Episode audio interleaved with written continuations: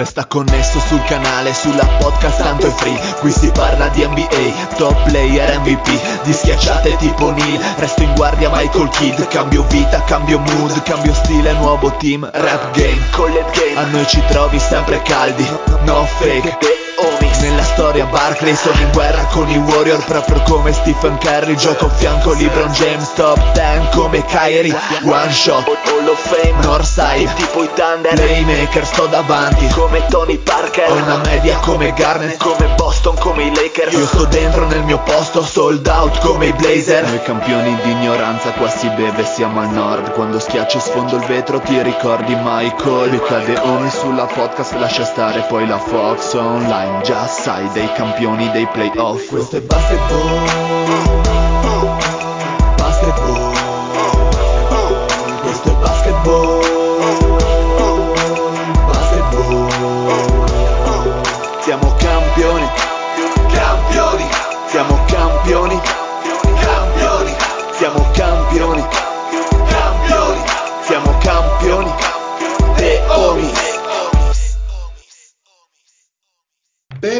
questa nuovissima puntata di The Homies. State ascoltando la voce ficcante del Dile. Vorrei salutare il mio amico Pat, ma soprattutto voglio salutare il gatto più bello del mondo, il Poldo. Un saluto al gatto Poldo. Ciao Pat. Salam alaikum. Salam talasè. Asek al salam. un pat al salam, un salat al pan. Un saluto al Fede. Eh, salam talaseito a tutti. Un saluto al Mario. Buonasera a tutti, scusate per la voce, ma eh, l'età ormai è quella che è, e visto che non c'è lo zio, devo fare io il rottame della situazione, però un pensiero veramente sentito e profondo va alla mia amica Greta, ti sono vicino, grande, continua così. Tra l'altro, Mario, complimenti perché per rimpiazzare lo zio ho notato che non ti sei lavato. Io apprezzo Eh, molto. hai notato molto bene. Eh, sì, sì. grande metodo Stanislaschi questo, eh? Ma ti ha leccato il perineo. No, mi ha leccato la fronte, una- però però non chiedetemi perché, non, non- non lo volete sapere secondo me. Un saluto a Lorenzo. Buonasera a tutti e vi- visto che avete citato il Salante alla Z mi è venuto in mente questo aneddoto. Io non lo conoscevo come, come piatto prima di, di entrare in questo meraviglioso mondo friulano barra bolognese. La prima volta che l'ho sentito dal Fede che ne parlava dicendo l'ho provato a casa dell'Etti, una roba del genere, quindi io pensavo fosse un piatto marocchino, proprio, una roba- che poi se ci pensate il salame con, eh, con quei popoli arabi, no? Eh, sì. per frizzare per bene, sto sulle cosciente, ci sta. Esatto. Eh, nel me- mercato della carne di Rabat, con la carne Eh, di esatto. marcia. Quando ammazzano un montone lo ammazzano con un tocco di salame e adesso le, le gioie me le darò a lei. esatto. Bene, bene ragazzi. Un saluto agli ascoltatori alla prochaine. Allora, Oh yeah! Oh Ah, yeah. Eh, quindi per cui cominciamo a fare una bella analisi, anzi analisi sulle prime 10 posizioni del draft 2022 perché i ragazzi vogliono parlare delle pick. Tu vuoi parlare di queste pick che hanno sono strabilianti quest'anno? Ma no, non so neanche cosa dire delle pick. Non hai visto manco uno? No. Vuoi parlare di Johnny Davis allora che è la Grande. decima pick? E ho visto Banchero, Banchero quando l'ho visto era super schifoso. Perché era super E schifoso? poi ha giocato una partitaccia, quindi boh. Ah, quindi di- di- diciamo che non, non ti è andata Ho bene. visto Kigan Mari quando l'ho visto, ha giocato una partitaccia. Perché sono Eh, tutti difficoltà. tutti- Invece di andare cronologicamente, tipo primo banchero, che cosa avete? Eh, bravo, bravo, Holmgren eh, non ha giocato. Facciamo una roba un po' più discorsiva, dai Fede.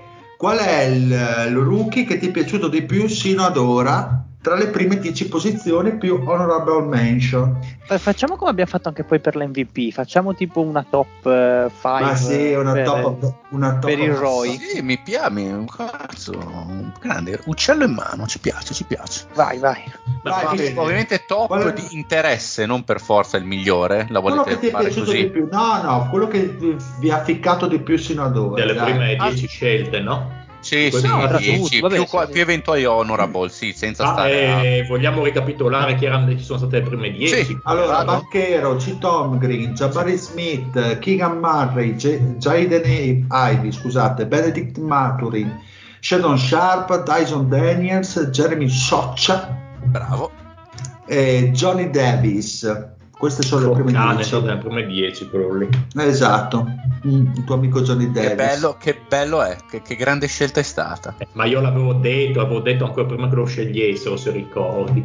Sì, sì, no, Ecco, ecco, io mi ricordo di aver pensato a chi è il mostro che potrebbe scegliere questo qui tra, tra le prime 12 e Eh. 13. Eh, Eh, così. io appunto volevo, volevo proprio par- par- partire da questo, Pat. Cioè, c'è sto Johnny Davis che non gioca mai, non fa niente. Mannaggia a lui e a tutta Washington che gli venisse, guarda, Cioè, Tu di che lo merda. scegli sei scemo, Mario. ma, ma- ma sta vegetando. Ma se mi avete sì. stretto tutti la mano quando l'abbiamo scelto io il dire grande Che Eh, certo, l'hai sì, tolto dai coglioni. grande stile grandi grandissimi Era meglio prendere il gatto poldo. Ma sta Ma vegetando in. G League, Pat, questo Qual è il suo problema? No, adesso è infortunato. Ah, Prima non so se giocava in, se l'ha mandato in G League, non lo so. Perché non. eh, Non seguo. eh, No, non, eh, quest'anno sto seguendo di più i, i commenti delle squadre, degli avversari più che quelli di Washington, quindi sono tantissimo aggiornato sulla situazione di quello che fanno, quelle cagate lì, chi manda su, giù, non me ne frega un cazzo. E, però secondo giocava, quelle due volte che ha giocato, giustamente, non deve vedere il campo, sto qua. Era Ma perché cioè, p- poco cui cestistico o problemi poco di del- tutto, cioè, non Anche fisicamente. Non ha, non ha palle, non, cioè, non ha dimostrato di avere le palle, ha dimostrato mh, o qui non posso dire perché ha giocato così poco che non so. Eh, Ma è un non problema- è un tiro, problema non ha mh, velocità, non ha, boh, Non ha un difesa, non gli ho visto fare cioè, proprio boh, una roba, una scelta sprecata. Ma quindi non è un problema la Ingram che magari inizialmente era un po' timido, poco, poca voglia di prendersi certe responsabilità, però si vedeva qualcosa, ecco, lui non c'è No, non, Boh, ma avrà ha giocato giocato pochissimo, eh, però ha giocato veramente, veramente male. Cioè, una roba che mm, cioè, non, è vera- non deve vedere il campo, non è assolutamente pronto. Parlando invece di gente, sempre rimanendo sulle delusioni, di Jaden Ivy, voi lo valutate positivamente? Ma quando l'avevo visto Io- io, sì. Non è che che si era infortunato un attimo, però eh, Allora, all'inizio campionato non era... Dipende da che aspettative avevamo su di lui. Se Ora, pensavamo questo- che fosse un Morant, eh, No, beh, la questione di di, no. Jaden Ivey, che eh, ovviamente come comprensione del gioco è indietro, avrebbe bisogno di qualcuno che gli detti i ritmi a fianco. In generale Detroit ha bisogno di qualcuno che detti i ritmi perché non c'è nessun passatore decente in quella squadra in questo momento, non a Eh, il caso. migliore era Bogdanovic, Ma il migliore era Cade, ma insomma... ampiamente eh beh, Cade. sì, dai. Ma, ampiamente che Bog- Bogdanovic, cioè, che tra l'altro è lì. Eh, eh. la seco- scusa, la seconda parte di stagione dell'anno scorso di Cunningham.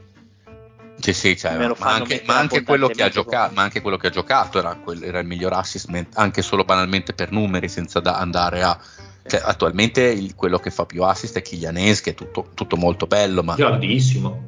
Ma gioca perché i, i Pistons sono inchiavabili. E Ivey è velocissimo, come ci immaginavamo che fosse, è casinaro è giovane, si deve, si deve fare. Non è Morant, non sarà Morant, però io dai. penso che visto, visto, visto com- come è messa Detroit in questo momento, non è che ci si può aspettare poi molto di diverso, Mhm. secondo me. Cioè, deve capire quando andare a 3000 all'ora e quando andare un po' più lento, quando fare no, i cambi di ritmo. però non parlerei di delusione, onestamente. No, Mi no, aspettavo no, una stagione no. del genere. Ecco, diciamo che sul filo del rasoio da essere un, una como guard eh, del mediocre a essere uno che può stare in campo NBA, sul campo NBA anche in maniera produttiva, come dice il Fede, è una questione di, Mm. di ritmo di testa, ma insomma il primo anno se andiamo a vedere le mere statistiche non è tipo per parlare di un suo collega, il Kilian Ice, che è stato scelto comunque a sei, sesta, settima scelta, quanto è Sì, stato. era molto peggio. e che secondo lui. me Beh, si era è anche. è credibile, che sia, è credibile che sia ancora in NBA. Oh, ma Perché- mh, Ivy comunque ha atletismo, con Sì. la canestro Eh, bene. mamma mia, sia l'atletismo. Certo, gli manca secondo me la visione di gioco, come dice il Fede, ma anche perché in quella squadra lì probabilmente non è quello che porta la palla principalmente. C'è, c'è Cunningham, Bogdanovic porta tanto palla e quindi lui, bene o male, l'ho visto fare tanti, tante entrate a canestro, giocare tanto di fisico, metterci anche un, bel motore, insomma, almeno dalla parte offensiva. Sì, sì. Poi il resto ce lo metterà, secondo me, è un buon punto di partenza. Quello che diventerà, vediamo, ma non penso che basti totale sto qua. No, È uno che in resta una in scala Lega che, una in una di scala anni, che, che da Danny Smith va a Jamorant lo mettete più o meno a Più, metà. più vicino a Jamorant che a Dennis Smith. esatto, sì, sono d'accordo con Pat. Sì, sì, beh, anche un altro. Diciamo che scavalla la, la- la linea di demarcazione della metà. Sì, dopo Sì, sono sopra average dai. È nel sessantesimo percentile. grande. oh. E, no, comunque, a, a parte, a parte questi, perché appunto a me Gedenevi dava delle vibrazioni un pochino più positive, io non vedo molte delusioni, a parte vabbè, il classico rookie dei Knicks di Hang e la classica pick dei Knicks inconcludente che non serve a niente, e pochi Che altri... mi- Sì, però, Dien. Oh, ma su Dieng Sì, non avevamo sì. un po' dei dubbi. Io mi ricordo, non so con chi parlavo di voi, che avevamo dei dubbi condivisi su Dieng. Sì, no, no, no. Non so se eri proprio tu, Lorenzo, o chi. no, io, io No, non mi ero beh, espresso. con me ne avrei parlato perché a me Dieng piace. Forse Ma- era lo zio, non mi ricordo chi. Boh, Dieng ha tanto potenziale, primariamente difensivo. Eh, è stata un- mega grezzi che... Sì, è, è oltre il grezzone Dieng. Adesso non mi ricordo che cazzo stia facendo, se sia in G League, che cazzo, non- l'ho perso un pochettino di vista. Si era, no, si era infortunato, ora che ci penso. No, comunque ha gi- giocato pochissimo anche lui. Sì, sì, poco, ma è partito, mi pare in G League, se non sbaglio, potrei sbag- e dopo è andato al piano di sopra e poi però si è fatto male, mi pare sia fermo adesso, se non sbaglio. Eh, però talentone, perché fisicamente è bestiale, ha delle misure fuori dalla grazia di Dio. E basta vedere anche solo la stagione passata in Australia, che c'era la prima metà di stagione che era ingiocabile persino in Australia e la seconda metà di stagione era un signor giocatore. Adesso two years away from being two years away, come si dice. Mhm. Vediamo tra, tra due anni iniziamo a vedere che cos'è Usman Dieng. E visto che siamo in quelle posizioni lì, scu- scusa Lorenzo, invece No, no. che, dato che siamo in quelle posizioni lì, e di Akbaji cosa mi raccontate? Cosa, che impressione vi ha Eh, fatto? Peccato, non è, non No. è quello che speravo. Pensavo molto Beh, meglio io Badi. Anch'io. Sì, beh, non- ma sta giocando anche poco, eh, cioè. Eh, ma io mi aspettavo un giocatore che potesse giocare, cioè che si prendesse i minuti in verità. Eh, il problema è che Utah ha diversi giocatori competenti in, eh, a Sì, roster. è vero, però non capisco, cioè nel senso Utah che bene o male non, non deve spingere per niente alla fine, ha la possibilità di far giocare i giovani se vogliono, che non riesca a trovarsi uno spazio anche...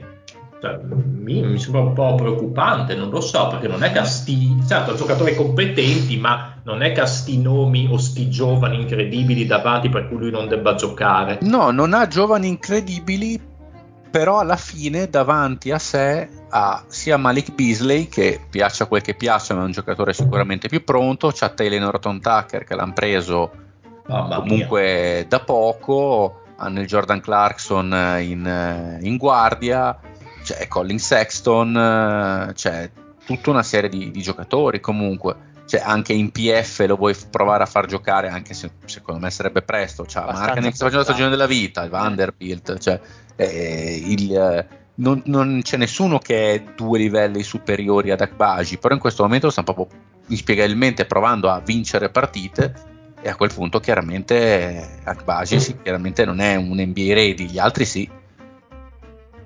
Tra l'altro Markkanen stagione che cioè, E poi magari nelle prossime volte parliamo di Utah, che Porca puttana. sono interessanti da approfondire anche proprio come li, diciamo come futuro e come scelte di Ma, programma. beh, Markkanen, vabbè, boh, facciamo subito la chiusura della- del cappello su Markkanen perché boh, Ma Nel Markkanen senso, in, ah, in questo momento è il MIP ma a mani basse, cioè non penso Sì, sia sì. più... Ma a me sembra strano, non riesco a capire perché non ci ha creduto. Ma al di là dei numeri sembra completamente un altro giocatore. Non riesco Sì, a sì, capire no, ma dopo non l'europeo è cambiato. È cambiato, è un altro dopo l'europeo. giocatore. Però non era un brutto giocatore già prima, eh, voglio dire. Tecnicamente no, però non era a ci sti metteva livelli mai-. È veramente cambiato, eh, cioè, c'è poco da Cambiato dire. È veramente un- come, come convinzione, è veramente un altro giocatore. Non è proprio cattivo come, l'europeo. come modo di approcciare, come- anche a livello proprio di linguaggio del corpo, il modo che ha di caricare i compagni e tutto, mi sembra Cazzo. molto più... Ah, il tipo Simmons in uno degli ultimi podcast ha dato tipo delle cifre ai due giocatori, erano quasi identiche, dicono il giocatore A è Markanen, il secondo gioca- il giocatore B è Novitsky, l'anno che ha vinto l'MVP. Ed erano praticamente le stesse statistiche. Grande, ovviamente, Lauri- sono, Lauri ovviamente per- sono statistiche.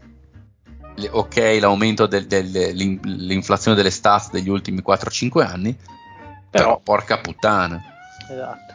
Cioè, All Questo- Star fatto e finito quest'anno. Ah beh sì, quest'anno sì, sicuramente.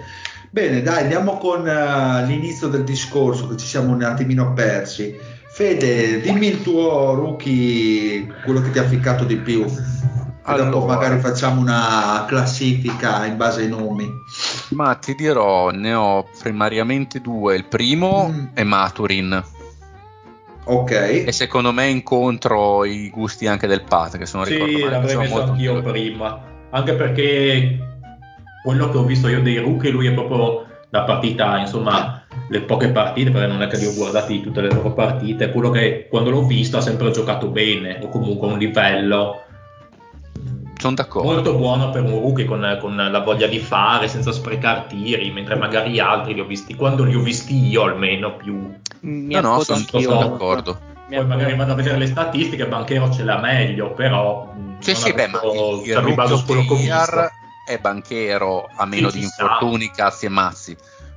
Però eh, in una squadra che è abbastanza sopra, cioè una squadra al 50%, quindi una squadra positiva, anzi perché sono, sono lievemente sopra il 50%, Maturin partendo dalla panca sta facendo veramente molto bene. Tutto Poi lievemente calato rispetto all'inizio perché andava sopra i 20 punti e sembrava difficile ovviamente.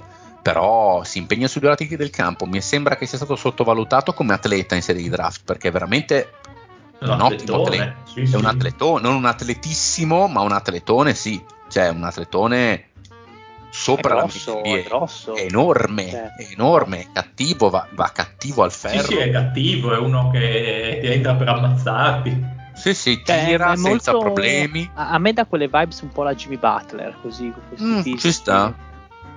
super- Ci sta, ci sta. Sì, sì, sì, eh, sta- andando veramente molto bene. Secondo me ha tanti spazi di miglioramento. Sì, sì, sì, sì. Inizierà a capire un po' di più il, il gioco NBA. a, eh? eh, Cioè, a essere un tanto. po', a essere un pochino più produttivo, consistente, perché al Vabbè. tiro non ha grandi cifre, ma insomma è anche normale. Sì, sì, beh, pensa se si grossa ancora un po'. con una guida Eh, eh, eh, Carlisle. Esatto, Sì, sì. esatto. No, è mostruoso, cioè ha 20 anni, eh, rimane un giocatore di 20 anni, deve ancora fare i 21. Cioè, cazzo, questo qui non è, certo, non ha i 18 anni e 6 mesi, i 19 anni appena compiuti che hanno altri, però cioè, lo spazio per migliorare fisicamente ce l'ha tutto. Ed è un lavoratore impressionante. Me ha fatto davvero quello che mi è piaciuto di più in assoluto.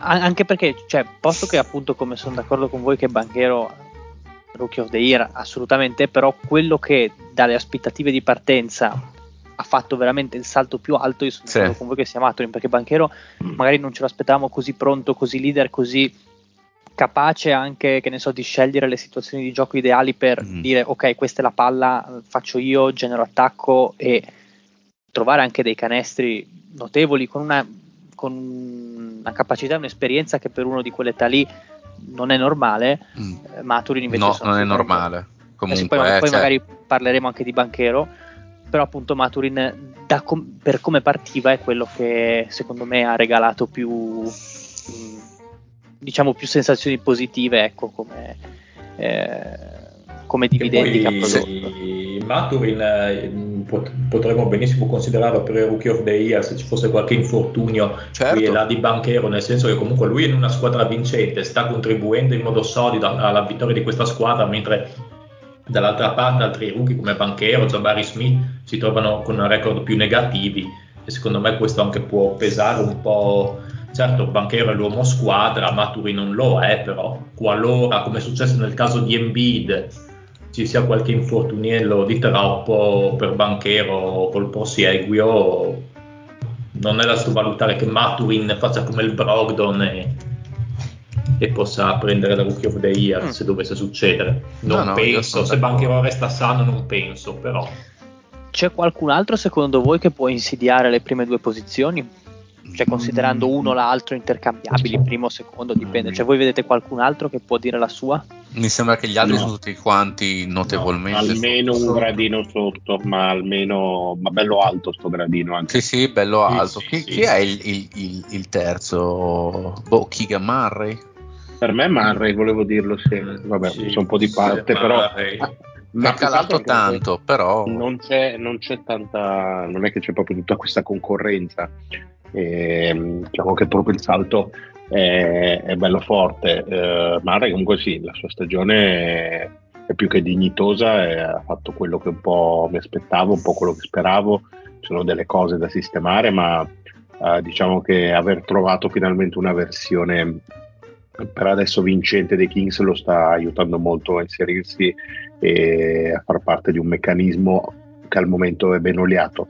Ehm, deve migliorare sotto tanti aspetti, primo fra tutti secondo me eh, la difesa, le letture, e non, eh, lo- da quel punto di vista ecco, la difesa collettiva di squadra non lo sta aiutando perché comunque i Kings eh, sono una squadra prettamente offensiva in questa stagione e i punteggi mh, in linea con, con un po' l'andazzo generale sono, sono molto alti, quindi eh, va da sé che le statistiche difensive non siano, non siano propriamente al top, credo che sia il quarto o il quinto peggior rookie per, ehm, per defensive rating, quindi insomma 115, 114, qualcosa del genere, avevo visto prima. E, però tutto sommato la sua stagione, seppur in calo, è buona, non gli si chiedeva certo di essere la prima opzione offensiva come al college, anzi eh, se- la quarta, la quinta, il, il giocatore collante che eh, doveva un po' prendere l'eredità di Barnes da questo punto di vista. E devo dire che da quel punto di vista in attacco fa, fa le cose giuste eh, dall'arco la mette perché comunque scollina il 40% anche dal campo eh, il true shooting è sul 55 quindi eh, offensivamente anche lì si sta prendendo grande vantaggio dal fatto di giocare comunque da diversi creatori di gioco insomma Sa- Sabonis eh, vicino a Fox sta, sta facendo rendere molto bene la squadra eh, a livello proprio di coralità quindi eh, va da sé che, ne, che Murray abbia sempre tanti tiri puliti perché comunque eh, le attenzioni della difesa si concentrano su altri quindi eh, è normale che una stagione di questo tipo possa anche premiarlo in termini di cifre non globali ma insomma di statistiche di abbastanza alto, alto livello a livello offensivo. Difensivamente deve mettere insomma girare parecchie viti, ma con, uh, col fisico che ha, sicuramente penso che un po' di anni di esperienza lo possono portare a essere veramente un all around molto molto interessante, che era quello che uh, avrei voluto venisse scelto e lui era proprio la figura perfetta da questo punto di vista. Quindi comunque l'evoluzione è quella, non magari prime scelte offensive, cose del genere come... Ma secondo me no, perché lui ha più queste caratteristiche da versatile, anche se al, al college ovviamente essendo la, uh, la prima stella non, ha, non, aveva bisogno, ho fatto l'esempio di Barnes, è, lo, è esattamente la stessa cosa, nel senso che comunque Barnes al college era, eh, a North Carolina era assolutamente il go-to guy ed era il il centro principale, il perno dell'attacco e poi abbiamo visto come, come appena abbia um, scollinato in NBA si sia um, messo a disposizione di un sistema vincente come, come abbia trovato una grande dimensione in NBA. Eh, io spero che il percorso sia molto molto simile, ma a me diventasse insomma quello che è stato Barnes uh, in tutta la sua carriera, a me andrebbe molto più che bene. Direi di sì. E poi aspetta, stavo guardando un po' la lista come altri, vabbè, c'è Tolgrem, non, non ne parliamo, Ah, vabbè, sospensione, sospensione di giudizio, non so se avete visto Sharp, ma io onestamente anche vedendo la squadra in cui gioca non, non ho avuto molte occasioni di, di, di visionarlo, perché comunque Portland la vedo veramente poco, lasciando stare tutti i vari discorsi storici che Portland si porta dietro per me, e anche perché non è una squadra che mi, che mi stuzzica in questo momento. Dai, giura? In questo momento gli ultimi 15 anni dici? No, vabbè, poverini. Tu dai, sei un, non- un hater clamoroso, no? vabbè. e- Ma sicuramente interessanti, a mio avviso, il Jalen Duran e anche Jalen Williams, non so male, come altri rookie. E no, vabbè, aspettiamo un attimo il Fede che magari ci racconta due cose di Jabari Smith. Se vogliamo aprire appunto il capitolo banchero, se avete qualcosa da aggiungere magari sul discorso del... eh, Mm? Eccolo, è ritornato. Discor- tu- tu- tu- ho sentito solo banchero? No, no, no, ecco, stavo facendo un po' di melina, stavo facendo un po' di melina aspettandoti per parlare di Jaden Ivey. Sì, Bona, di... di coso, di Jabari, Jabari. Smith. Jabari Smith. Jabari, ehm, allora, è indietro dal punto di vista offensivo senza alcun dubbio. Annata si può dire ad ora sotto le aspettative dal punto di vista offensivo. È in questo momento sicuramente quello meno sotto i riflettori tra i rookie di altissima fascia. Però, eh, considerando che in questo momento Houston è in una fase in cui non sta progredendo niente in niente, cioè eh, in parte quasi volutamente, perché qual- poche- pochi giorni fa quando hanno chiesto a Harry Gordon eh, sostanzialmente se ha visto quali sono stati i miglioramenti d'inizio stagione, eh, lui ha risposto quali miglioramenti, non c'è stato nessun miglioramento, e ha ragione. Cioè, Houston gioca completamente a cazzo Ok. con due giocatori che sono Kevin Porter e Jalen Green, ma soprattutto Kevin Porter, ancora più il Green, con un QI chiaramente non elevatissimo, quantomeno dal punto di vista della gestione di palla, e Shengun che è quello che la passa meglio, ma ha dei chiari limiti, almeno adesso non tira, manca, manca tante cose, non c'è nessuno in grado di servirlo come si deve e non ci sono veterani che lo stiano consigliando, chiaramente essendo uno che non è uno che si va a prendere la palla, è uno che deve giocare in un sistema, in questo momento Jabari Smith fa fatica. Però rispetto all'inizio stagione le percentuali da 3 sono migliorate e difensivamente è un signor giocatore adesso, cioè è un giocatore eh, positivo difensivamente, che per me è una cosa che va benissimo.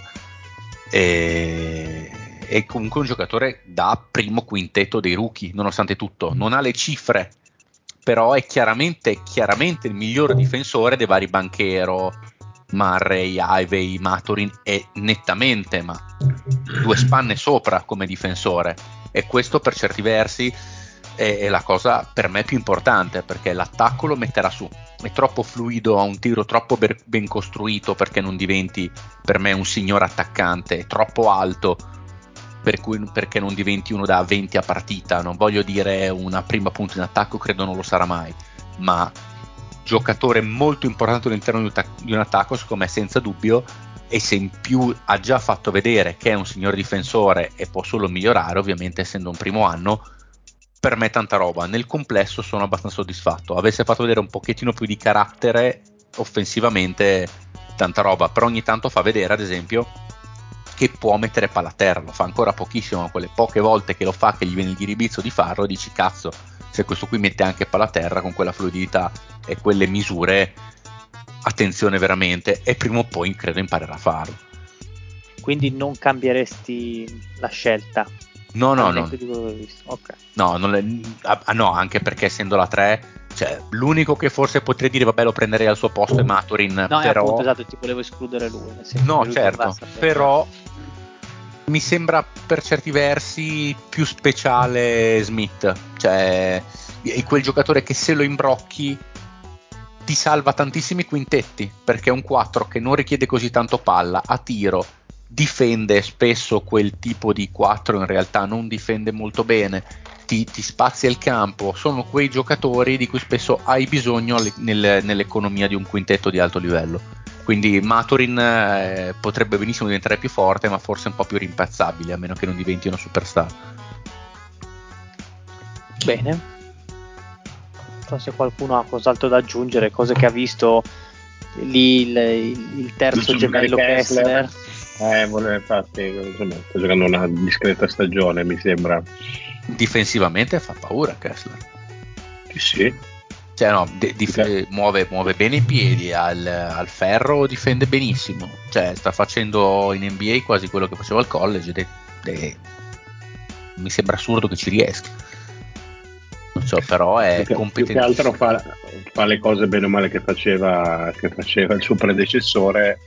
E diciamo Eh. che il prezzo è, è un attimo leggermente diverso al momento. Molto eh, quindi, quindi diciamo che non si stanno proprio strappando le mani nello Utah. vedendo anche il Per- predecessore cosa Ma lì più che altro bisognerebbe aprire una grossa parentesi sulla squadra, poi bisognerebbe anche capire perché sia l'essere umano più odiato da chiunque abbia mai avuto un benché minimo rapporto con lui. Quindi, insomma, quasi quasi mi viene da pensare che possa avere anche delle colpe umanamente parlando, però insomma, Beh, l'essere francese di- tende ad aiutare. quello, quello è molto vero e mh, salutiamo anche tutti i nostri ascoltatori francesi perché comunque so che c'è una forte comunità. ma l- l'Omi è Una ancora forte in Francia puzza, credo stessi per dire. l'Omi è ancora in No, Francia no, no. Ma boh, presumo Eh, sì. sì, non si è capito Sì, sì, dove bazzichi Francia. adesso l'Omi. Eh. No, dicevo altre honorable mention, eh, Eh, Jalen perdonate. Duren. Eh, no, eh, E Jalen ha già Williams. detto che mi sono andato via. No, Sharp no. Eh, cazzo. No, Cioè, Sharp. Sharp eh, nella mia top 3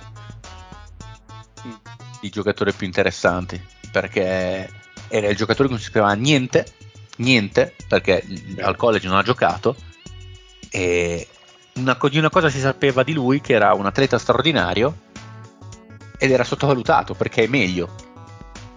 Ha fatto una roba tipo ie- ieri notte o l'altro ieri notte che è andato a stoppare un tiro e aveva tipo l'ascella d'altezza ferro. È una cosa fuori dalla grazia di Dio. È alla Blake su- Griffin Sì, sì, no, ma maniera una cosa che non è, non è umana quello che ha combinato. No, settimana scorsa forse ha fatto, non mi ricordo. Vabbè, comunque è assurdo. E- è super, super raw, ovviamente deve dire che deve farsi dire poco, però porca troia. A me ci sono delle volte che mi fa saltare dalla sedia. Cioè, fa delle schiacciate che non, non- non sono umane. E il, il tiro da tre tira poco, ma il tiro non è brutto. no io ripeto io Sharp non, non- non- non dico molto perché non avendo visto la squadra non, non saprei dire bravo Ma Portland la guardo relativamente poco, guardo, lo dico tranquillamente, qualche condensed e poi Oh, magari mi vado a cercare un po' meglio il giocatore che mi interessa, in questo caso è Sharp. Sì. Perché il Pat ha Non ho E- sentito. e face- era il rent contro i condensed eh, del Mi sembra- che hipster No, no, va, ci sta. Però è un- ha un- una, disc- una più di discreta mano, secondo me si fa, si fa molto bene il ragazzo. E l'ultimo è Dyson Daniels, mi piace tantissimo Dyson Daniels. Gioca poco, quello che volete, cioè neanche poco, giocherà una ventina di minuti a partita, però è molto avanzato come giocatore. Cioè difende già bene, lo mettono molto spesso contro il- l'attaccante più pericoloso, anche perché per forza, cioè tra McCallum e gli altri che stanno giocando, il miglior difensore è già adesso lui. È già adesso un più che discreto collante, sbaglia pochissime scelte, la passa bene, già un, eh, un palleggiatore di buon livello, cioè potrebbe far parte della rotazione anche ai playoff. quindi piace, vogliamo azzardare una classifica o la consideriamo inutile perché sono posizioni più definite rispetto all'MVP O come volete. Beh, primo banchero facile. Vabbè, sì, Secondo, esatto. Maturin facile. un banchero Maturin Terzo eh, posto? Io metto Keegan Murray. Anch'io resto con Murray. Perché appunto non Murray. avendo, avendo visto poco niente di Sharp non, non saprei. Io quarto Anche- metto Jabari Il tuo, sì esatto, anch'io. e forse, forse quinto Jaden Ivey, ma perché fa intendere, diciamo, è quello con il miglior rapporto, cose che sta già facendo vedere, cose che potrebbe fare in futuro. No, io invece voglio premiare il gemello Kessler. No, ci sta. Mm, non lo so, eh, sono più per, eh, per il potenziale del Fede. Jabari. in questo No, però caso, comunque è un premio che dai alla stagione, eh. Com- Sì, oppure non so sì, come sì. ne prendete voi. Non so, non so chi metterei nell'all, nell'all rookie, il primo quintetto dopo quei quattro. boh. È un po' difficile. Non, non so, non vedo un nome. Sì, Perché in teoria era, era il posto di Holgram che insomma ha lasciato Eh. vacante. Sì, che poi chissà, eh, magari era totalmente non pronto. Ah, Comunque, molta attenzione perché c'è un giocatore che non, non da primo quintetto, eh, che- di cui potremmo parlare molto di più andando avanti, che è Sohan, che Eh. il Pat odia e detesta, però in realtà sta facendo tutt'altro che una cattiva stagione per, Eh sì, per stagioni lui. derivate. Mm. Cioè, poi con i capelli alla Rodman, però giocatore molto intelligente, cioè si fa vedere, si, si vede che il basket lo capisce. Anche lì Ah, non, sì. non fa canestro manco a piangere da, da fuori, però è un- proprio un bel giocatorino interessante, molto atletico, bel difensore, cioè, piace, in mano a Popovic eh, si vede che si sta divertendo Pop. Che bibbia. il quinto. boh. Popcorn. Tra l'altro San Antonio ha battuto il record per eh, Mm. capienza, non so se avete visto. Sì, allora, sì, ha preso anche una scoppa di 30 punti nel battere il record di, di attendance. Ma più che altro a me le partite lì fanno sempre molto ridere perché immagino la visibilità negli Non c'è un ultimi posti. cazzo. Esatto, C'è gente in un altro stato. Quanti spettatori c'erano? 65.000. 14. Ah. Grande 65. 65.000. Sì, Ma ma come 65.000? 65.000. E dove Ma sta? dove l'ha fatta? All'Olimpico? Dove Ma no, giocato? la- la- l'Alamo Dome è uno stadio di football. Eh, ci- Hanno praticamente, che tra l'altro l'avevano già fatto per le Final Four eh, del, del college basket di fare robe del genere negli stadi, nei Ah, palazzetti beh. e fanno... eh sì, il problema è appunto che eh, cioè, non è una partita di football dove è un campo di, di, di 100 e passa metri, il campo da basket ne è 28 forse, quindi le dimensioni sono più ristrette e non si vede la mazza. Comunque, Fa, fa abbastanza, fa abbastanza ridere. Comunque anche partiamo. Pat, vuoi prendere in mano la situazione e chiudiamo il discorso rookie? Ah, partiamo col giochino. Non lo so se avete, Ah, no. se, se- Sì. se avete qualcos'altro, se volete aggiungere. dare- Buono. Ma penso Eh, che abbiamo eh, detto tutto. Avete delle facezie che sono successe in settimana, non lo so. Beh, no, non mi pare. Io non ho niente da dire proprio. Non ho niente da confermare. Nella vita proprio. Poi possiamo andare con... Eh, Andiamo eh, con l'Est, allora col giochino abbiamo finito l'Ovest, il primo turno dell'Ovest eh, l'anno scorso, credo che fosse ormai, il Grande 2020, il battuta, 2020. E quindi l'Est funziona allo stesso modo, non sto a ripetere. Comunque l'Est è- abbiamo come testa di serie, avevamo già detto Boston Celtics, ma potete immaginare una parte alta del tabellone dell'Est. Sotto c'è la sfida che poi andranno a giocarsela nel secondo turno contro i Boston Celtics, c'è la sfida Atlanta Hawks, eh, eh, Washington Bullets o Wizards come volete chiamarli. Poi sempre nella parte alta eh, c'è la, ehm, l'altra sfida è ehm, eh, Detroit Pistons Orlando Magic che andranno poi a giocarsela al secondo turno contro la vincente di Milwaukee Bucks New Jersey Nets. E poi c'è la parte bassa del tabellone dove si inizia con Philadelphia Charlotte, Charlotte Hornets che andranno a giocarsela contro la vincente di New York Knicks, Cleveland Cavaliers e per finire la parte bassa, bassa, bassa del tabellone c'è, ehm, c'è mm, ci sono i Bulls contro i Raptors che andranno a giocarsela poi contro i Miami Heat oppure Indiana Pacers. Ottimo. Quindi le partite di stasera sono Bucks contro Nets, eh, 76ers contro Hornets e eh, Miami Heat contro Indiana Pacers. Per la prima partita iniziamo dai Bucks contro i Nets. I, vabbè, non sto a più a spiegare le regole, chi se ne frega. No, beh, sono sempre quelle, dai. Sì, tanto è sempre la solita roba. Dico i quintetti dall'1 al 5 per i Bucks abbiamo Oscar Robertson, abbiamo Moncrief, poi alla posizione numero 3 c'è Bob Dandridge, Giannis Antetokounmpo e per finire Jabbar. Dall'altra parte per i Nets c'è Jason Kidd con Vince Carter per il backcourt, Richard Jefferson, Buck Williams e Brook Lopez. Non so chi presentava sta sfida. Leddy.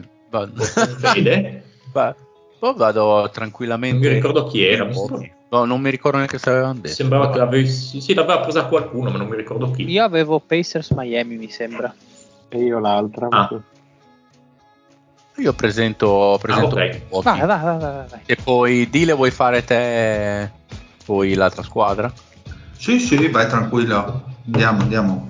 Allora, eh, dicevamo, mi ritiro fuori. Allora, da una parte quindi abbiamo io per Milwaukee, come ha detto giustamente il Pat, ho Oscar Robertson che viva Dio credo non abbia grossi bisogni di, di presentazione, ovviamente il miglior Oscar Robertson non è quello di Milwaukee, è quello di Cincinnati, però resta il fatto che... Cuore, mamma mia. Eh? eh? Eh, un, un istinto d'orgoglio. grandissimo. Hai dimenticato per un attimo le tette de- delle tipe di OnlyFans. E che però comunque da 32enne alla prima annata a Milwaukee già fece i morti con il, il buon Carino Abdul-Jabbar dimostrando comunque nel caso vi fossero dubbi che era un giocatore adattissimo anche ai livelli più alti non solo uno che faceva tante statistiche era semplicemente un, un mostro di giocatore punto e basta cioè vinse il titolo immediatamente e dopodiché Sidney Moncrief per me è uno dei migliori two-way player della, della storia dell'NBA eh, che si fece se non ricordo male due anzi di più cinque All-Star Game con, eh, con Milwaukee. Difensore straordinario eh, che ha giocato quasi tutta la carriera con, eh, con Milwaukee. Lui era uno di quelli eh, veramente fuori dal- dalla grazia del Signore come, come giocatore, un giocatore dei più piacevoli da vedere di, di quell'epoca. Bob Dandridge, anche lui giocatore poco conosciuto, almeno non so voi, io finché non me lo sono venuto andare a vedere per il giochino, ammetto che lo conoscevo davvero poco, però una signora ancora storia. ignoro, l'esiste- ne ignoro l'esistenza tutt'oggi. Eh, però lui, anche lui, belli, anche lui difensorone, è soprannominato anche The Greyhound, il Segugio, perché era un, eh, un signor, eh, un signor difensore e in attacco era tutt'altro, tutt'altro che male, cioè comunque alla piccola, anche lui molto molto atletica, che si è fatto tutti gli anni migliori della sua carriera a Milwaukee tra, tra inizio anni 70 e metà anni 70, anche tre volte lo star con, eh, con Milwaukee. Un quintetto Dopodiché- molto vecchio, devo dire. Eh? Sì, molto, molto vintage, si dice vintage, si dice vintage. Sì, vintage, scusate. Ad esempio allo zio piacciono le vintage, non le MILF. Le vecchiarde. E le vecchiare, eh, le vecchie busandre.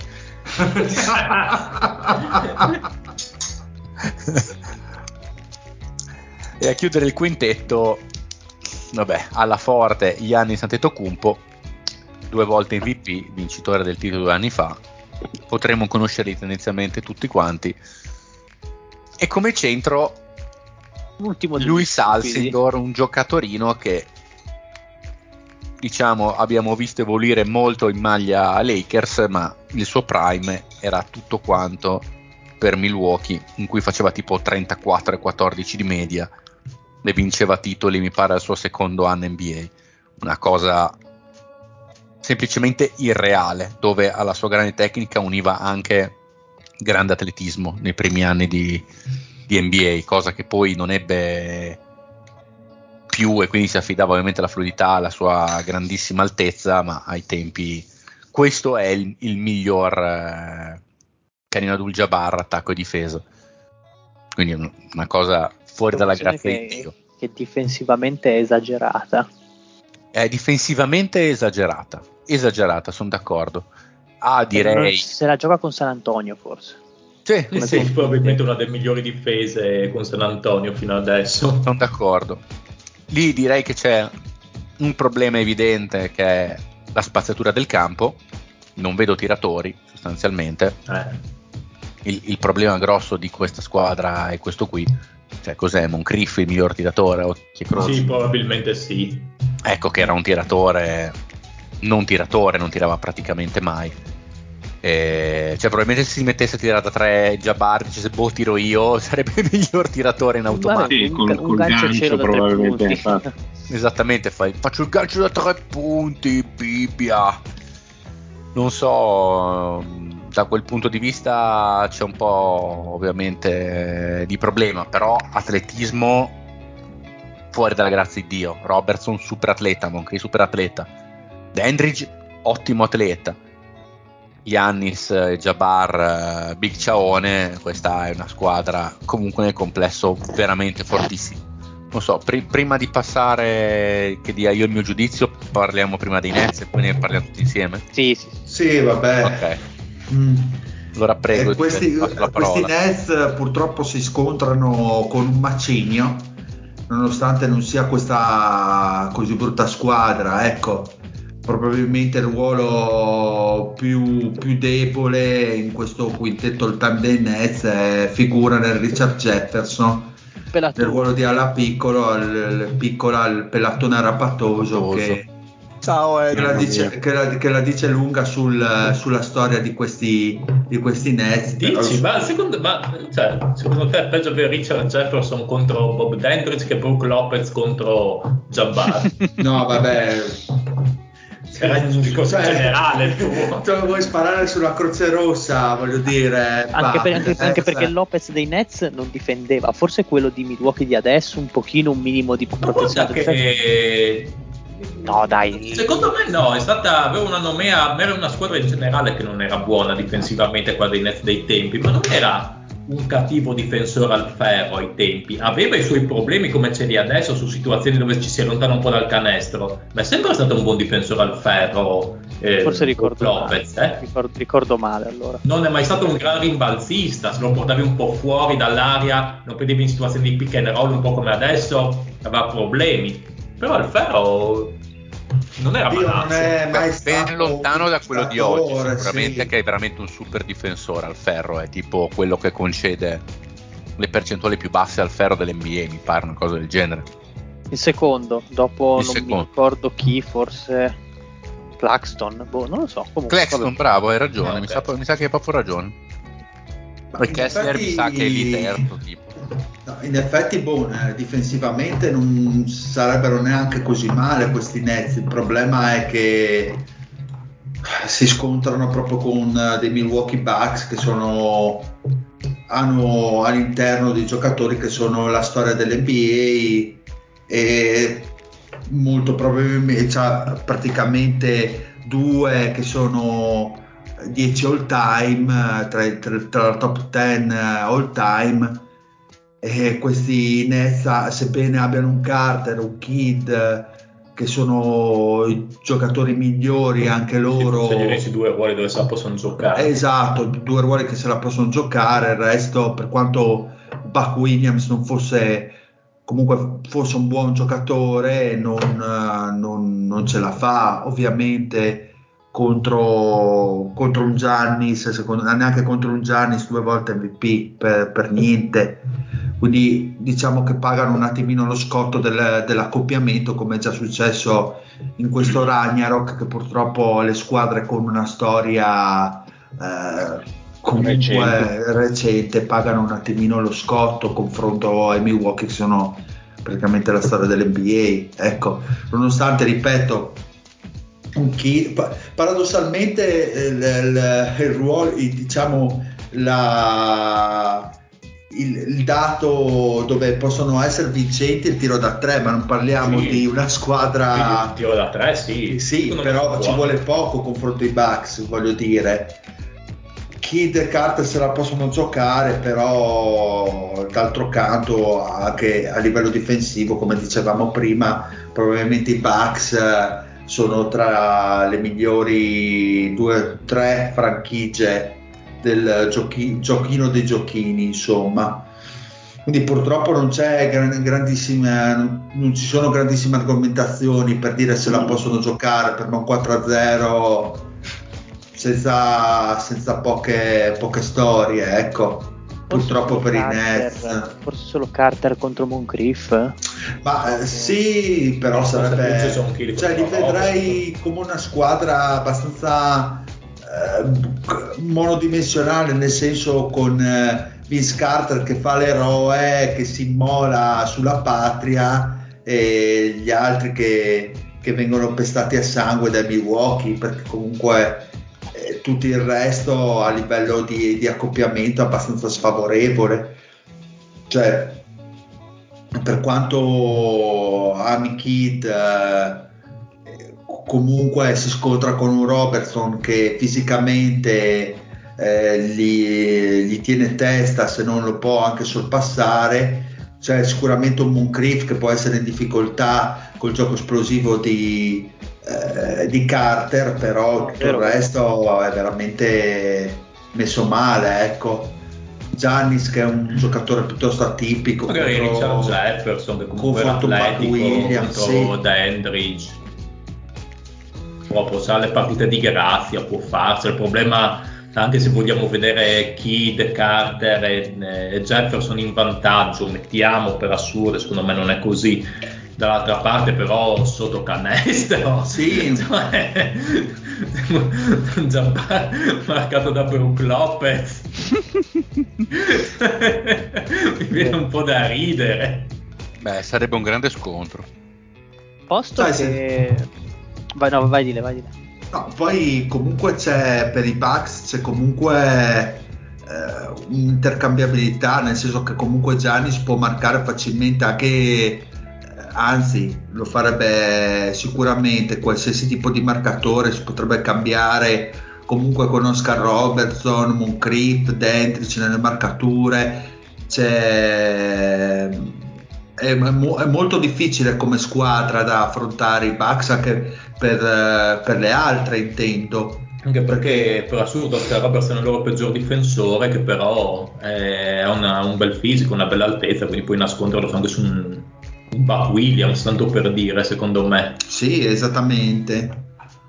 Quindi sì, la vedo veramente dura, penso che siano abbastanza, cioè i, Bucks siano dei candidati per arrivare sino alla fine, poi vedremo insomma perché non è... Se passano al prossimo turno avrebbero Detroit Pistons o Orlando Magic. Ah ok, ecco, quello è già più interessante secondo me. No, un po' Detroit o- il quintetto dei Nets a me non è che faccia impazzire così tanto. Secondo me, tra quelli che abbiamo visto, vabbè, non è il peggiore peggiore, però tra i cinque peggiori ci sta Mm, tranquillamente. sì, non, Forse mi, non- sì. non mi esalta, non mi scalda più di tanto. No, sì, e poi non è molto sexy effettivamente il quintetto. Bene, che tra l'altro mi ricordo che forse il giochino dei Nets è stato uno dei più lunghi in assoluto. Addirittura. Sì, sì, ma quando avevamo parlato? Tre ore di niente. Ma infatti, appunto, mi ricordo quando avevamo ancora le- mh, il torneino a otto giocatori per ruolo, quindi era. Mamma mia, ma cosa c'era sempre in testa? Eh, c- comunque, eh, va bene. Sì, Ma comunque no, non- non- concordo, Nets, concordo- diciamo- allora, concordo Diciamo che questi Nets eh, avrebbero No, fatto comodo durante comunque Ah, beh, anche sì. quello solo, solo di quest'anno anche Julius Erving che poteva Ah beh certo. Eh, eh, Ma anche con quello non è che andavano tanto avanti. no no no però insomma un po' per, per migliorare la questione del quintetto poco, poco sexy poco appetibile come diceva Lorenzo ecco diciamo che non, è- non facevano parte dell'elite ma come tutte le squadre con una storia così breve giustamente Cioè, eh, il plateau di giocatori è, vabbè, non so se sono, sono a livello di. Memphis, sono a livello di Memphis secondo me. Memphis, Anche quella poco sexy, però dai, Minnesota, Minnesota molto peggio secondo me. Nets. Uff, non Eh, so Clippers. gli Hornets No, Clippers già meglio Sì, secondo beh, me. Ma no, gli Hornets secondo me sono meglio overall. Dai, sì, ti piacciono di più. Ma secondo me sì. Un po' più spumeggianti. Va bene, quindi Oh, 4 a passiamo 0. ai voti, dai. 4 a Sì, 0. Passiamo Oscar Robertson contro Jason Kidd. Eh, Io Oscar Robertson, Oscar Robertson Io- 2. Che Per quanto fare. boh, Jason No, a Kidd me piaceva, praticamente- io ero un grande fan di Jason Kidd, però Oscar Beh, Robertson. Jason Kidd ha fatto, Eh, una finale, ha fatto una finale Lo liquidate contro i Lakers praticamente, non dico da solo, però era il faro di tutto lì. Non lo so, boh, ma un Beh, voto anche glielo darei. da Se, se- non glielo, se non glielo dà nessuno, glielo do io, dai. Io darei il mio voto a Jason Kidd, mi sembra liquidato un po' troppo facilmente contro il vecchio Oscar Robertson, non l'Oscar Robertson dei, dei Kings. Sì, mi hai convinto, Pat, anch'io, dai. Sai che hai ragione, Pat. Bah, mamma mia. Pat, dovevi fare politica. Grande, tre voti per Jason Kidd. Dovevi fare politica. Hai ragione, Grande. perché è vero, non è il, il- cioè è straordinario, ma non è il, l'Oscar Robertson eh, di Cincinnati. Il miglior Jason Kidd, quello del Prime, ci sta che sia un giocatore migliore di quello Oscar Robertson. Anche perché secondo me le, le varie questioni di triple doppie e fisico di Oscar Robertson contro Jason Kidd non, non stiamo neanche a parlare, sono due giocatori molto fisici, quindi Sì. un Oscar Robertson vecchio non vedo mettere in difficoltà fisicamente Kidd. Poi Kid è un Sì, personaggio forse che ci di piace. culone. Sì, beh, a noi ci piace. Ha un rapporto con le donne che mi piace molto. E con la bottiglia, con tutto. È grande.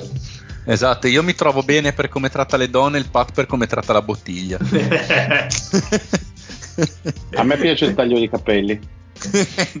Vedi, potrebbe essere la nuova mascotte. Cambiamo il logo invece che la silhouette di Kobe ci mettiamo. ci piace. Mi sto immaginando una silhouette con lui con una bottiglia in faccia e una donna. Una bottiglia in mano. No, una donna. no, no, no, no, no. Andiamo avanti. e poi arriva Miles Bridges. Andiamo avanti. Siamo persi. 1-0 per i Nets. E poi Moncrief contro Vince Carter. Io voto Vince Carter. Ma sì, anch'io dai, l'avevo detto prima che secondo me era quello più avvantaggiato nell'uno contro uno dei Nets, quindi anch'io Carter. Io dico Moncrief. Per me quel Moncrief era meglio di Carter, che era forte, ma già non era il Carter di qualche anno fa.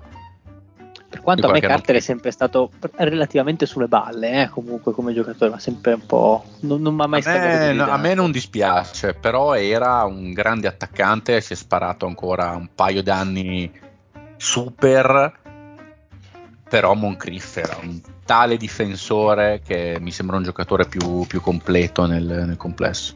Mm, ok. Mario? Mm, mi ha convinto il Fede, vado con Moncrief anch'io. 1-1. Poi c'è Dandridge contro Richard Jefferson. Dandridge. Ad- avanti? Sì, penso sì, pochi sì, dubbi. 2-1. Poi c'è Giannis contro Buck Williams. Anche qui pochi dubbi, ritengo. E anche l'ultima sfida, credo pochi dubbi, Jabbar contro Brook Lopez. E allora Di decidi tutto tu. Che cazzo ci hai chiamato a fare? Vuoi votare per Brook Lopez? No. Quindi direi un 4-1 per, eh, per i Bucks. Vi faccio anche il voto di squadra globale, ma Va bene, mi dai. sembra che abbiamo, ne abbiamo già parlato con quel 4-0, quindi diremmo che è quasi uno sweep a parte quel, quella, quel posticino di Jason Kidd, logo con bottiglie e varie cose. E bah, sfida dopo passiamo nella parte bassa del tabellone dove abbiamo Philadelphia contro Charlotte. Philadelphia ha Iverson, Allora. Ah, ok, scusa. ah, scusate, Iverson, Al Greer, Ervin in questo caso, Charles Barkley e Will Chamberlain. D'altra parte c'è dall'1 al 5 Kemba Walker, eh, Glenn Rice, Gerald Wallace, Larry Johnson e Alonso Morning. Vabbè, andiamo alla prossima sfida. Allora, um, allora, allora, allora, qui, qua si può prendere pari pari quello che ha detto il Pile sulla squadra giovane di recente formazione contro una insomma, dei capisaldi dell'NBA e stiamo parlando insomma di una eh, sostanzialmente di, di, di, due sport diversi. E, eh, andando nello specifico, comunque insomma, eh, abbiamo il quintetto di Charlotte con, uh, con tre giocatori che eh, abbiamo visto giocare insieme eh, insomma, nei, eh, metà fine anni 90, Glenn Rice, Larry Johnson, Alonso Morning, e, um, insomma erano un bel nucleo e forse hanno anche, anche reso meno di quello che eh, le loro possibilità, vuoi un po' per gli infortuni, vuoi un po' insomma eh, per la concorrenza serrata che si sono trovati eh, di fronte a quegli anni e mh, mm, completando poi il quintetto con Kemba Walker, eh, quello dell'inizio carriera, non eh, quel rudere che si è presentato nel campionato italiano. Non, non, lo so, ma non, non, non, vedo l'ora di perdermi tutte le sue performance. Ma lui è arrivato in Italia solo per affondare la Virtus del Poz. Assolutamente insomma lo ricordiamo uscito un po' da Yukon come uno dei migliori giocatori.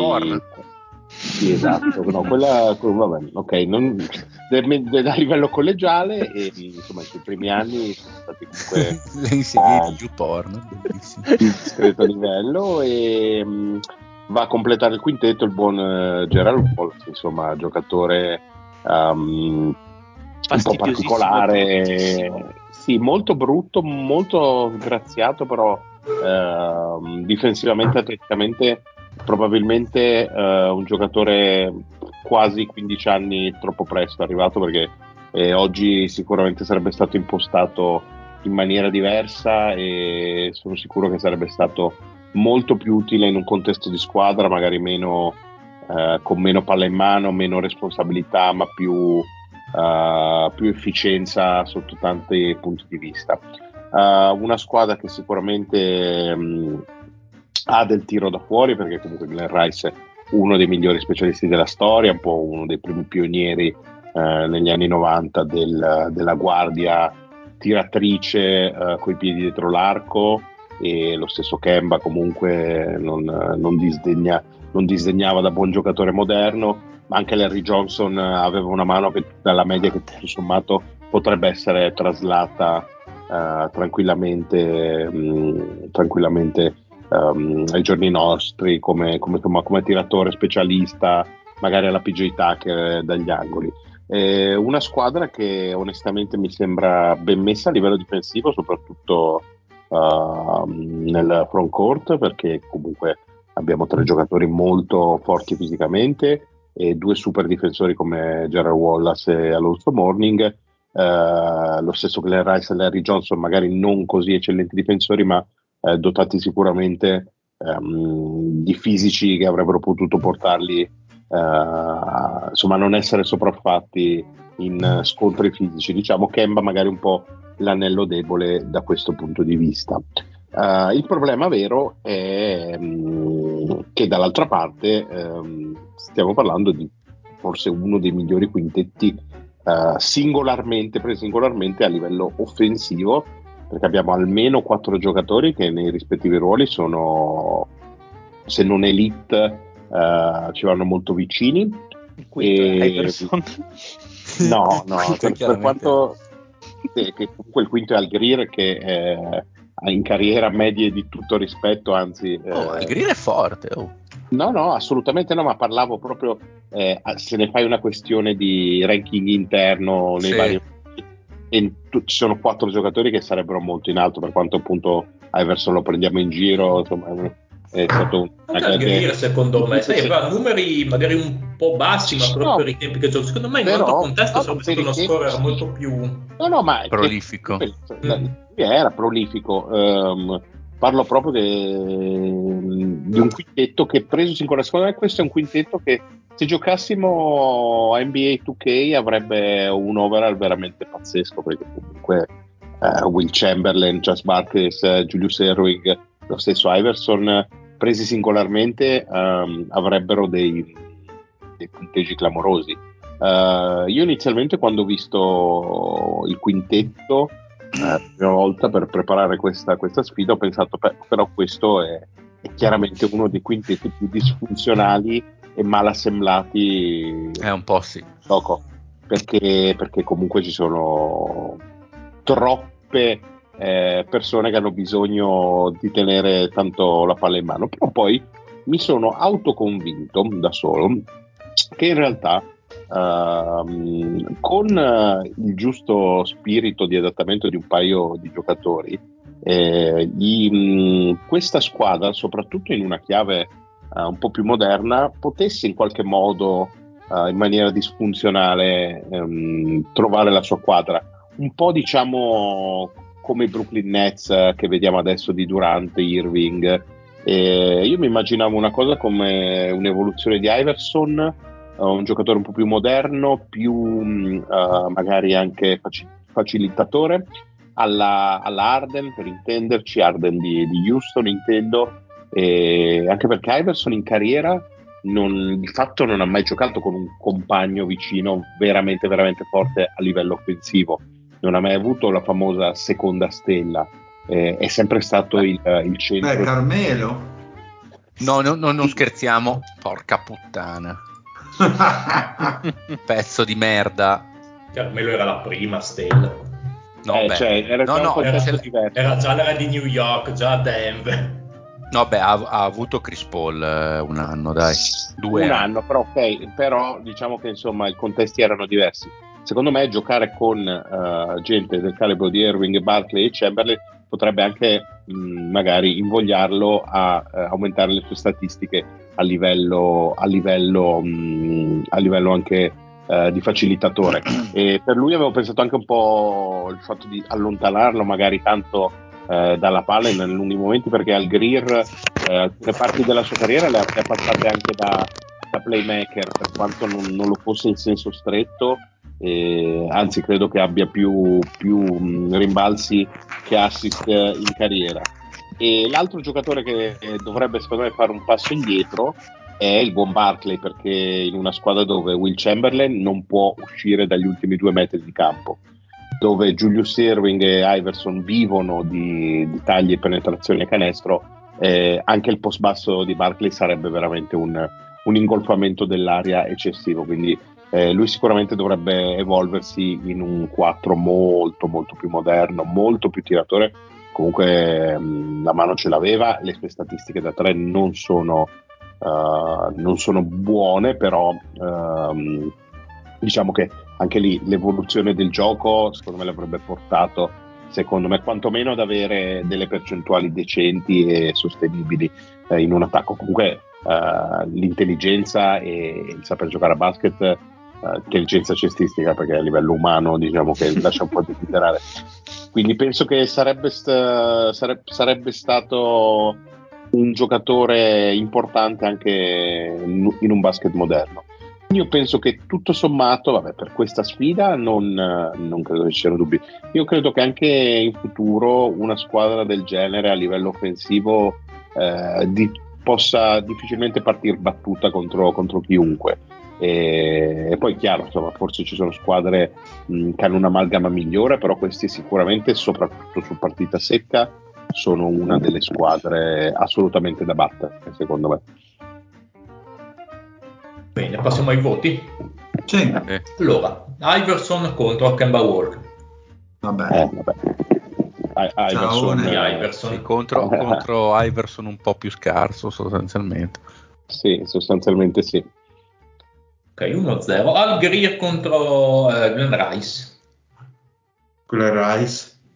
Ma so per il fatto solo che appunto più avendolo visto magari giocare qualche anno, anch'io dico Glenn Rice, eh, non, non, per il giocatore, proprio per il confronto in sé, ma quanto proprio al Greer un po' lontano come percezione.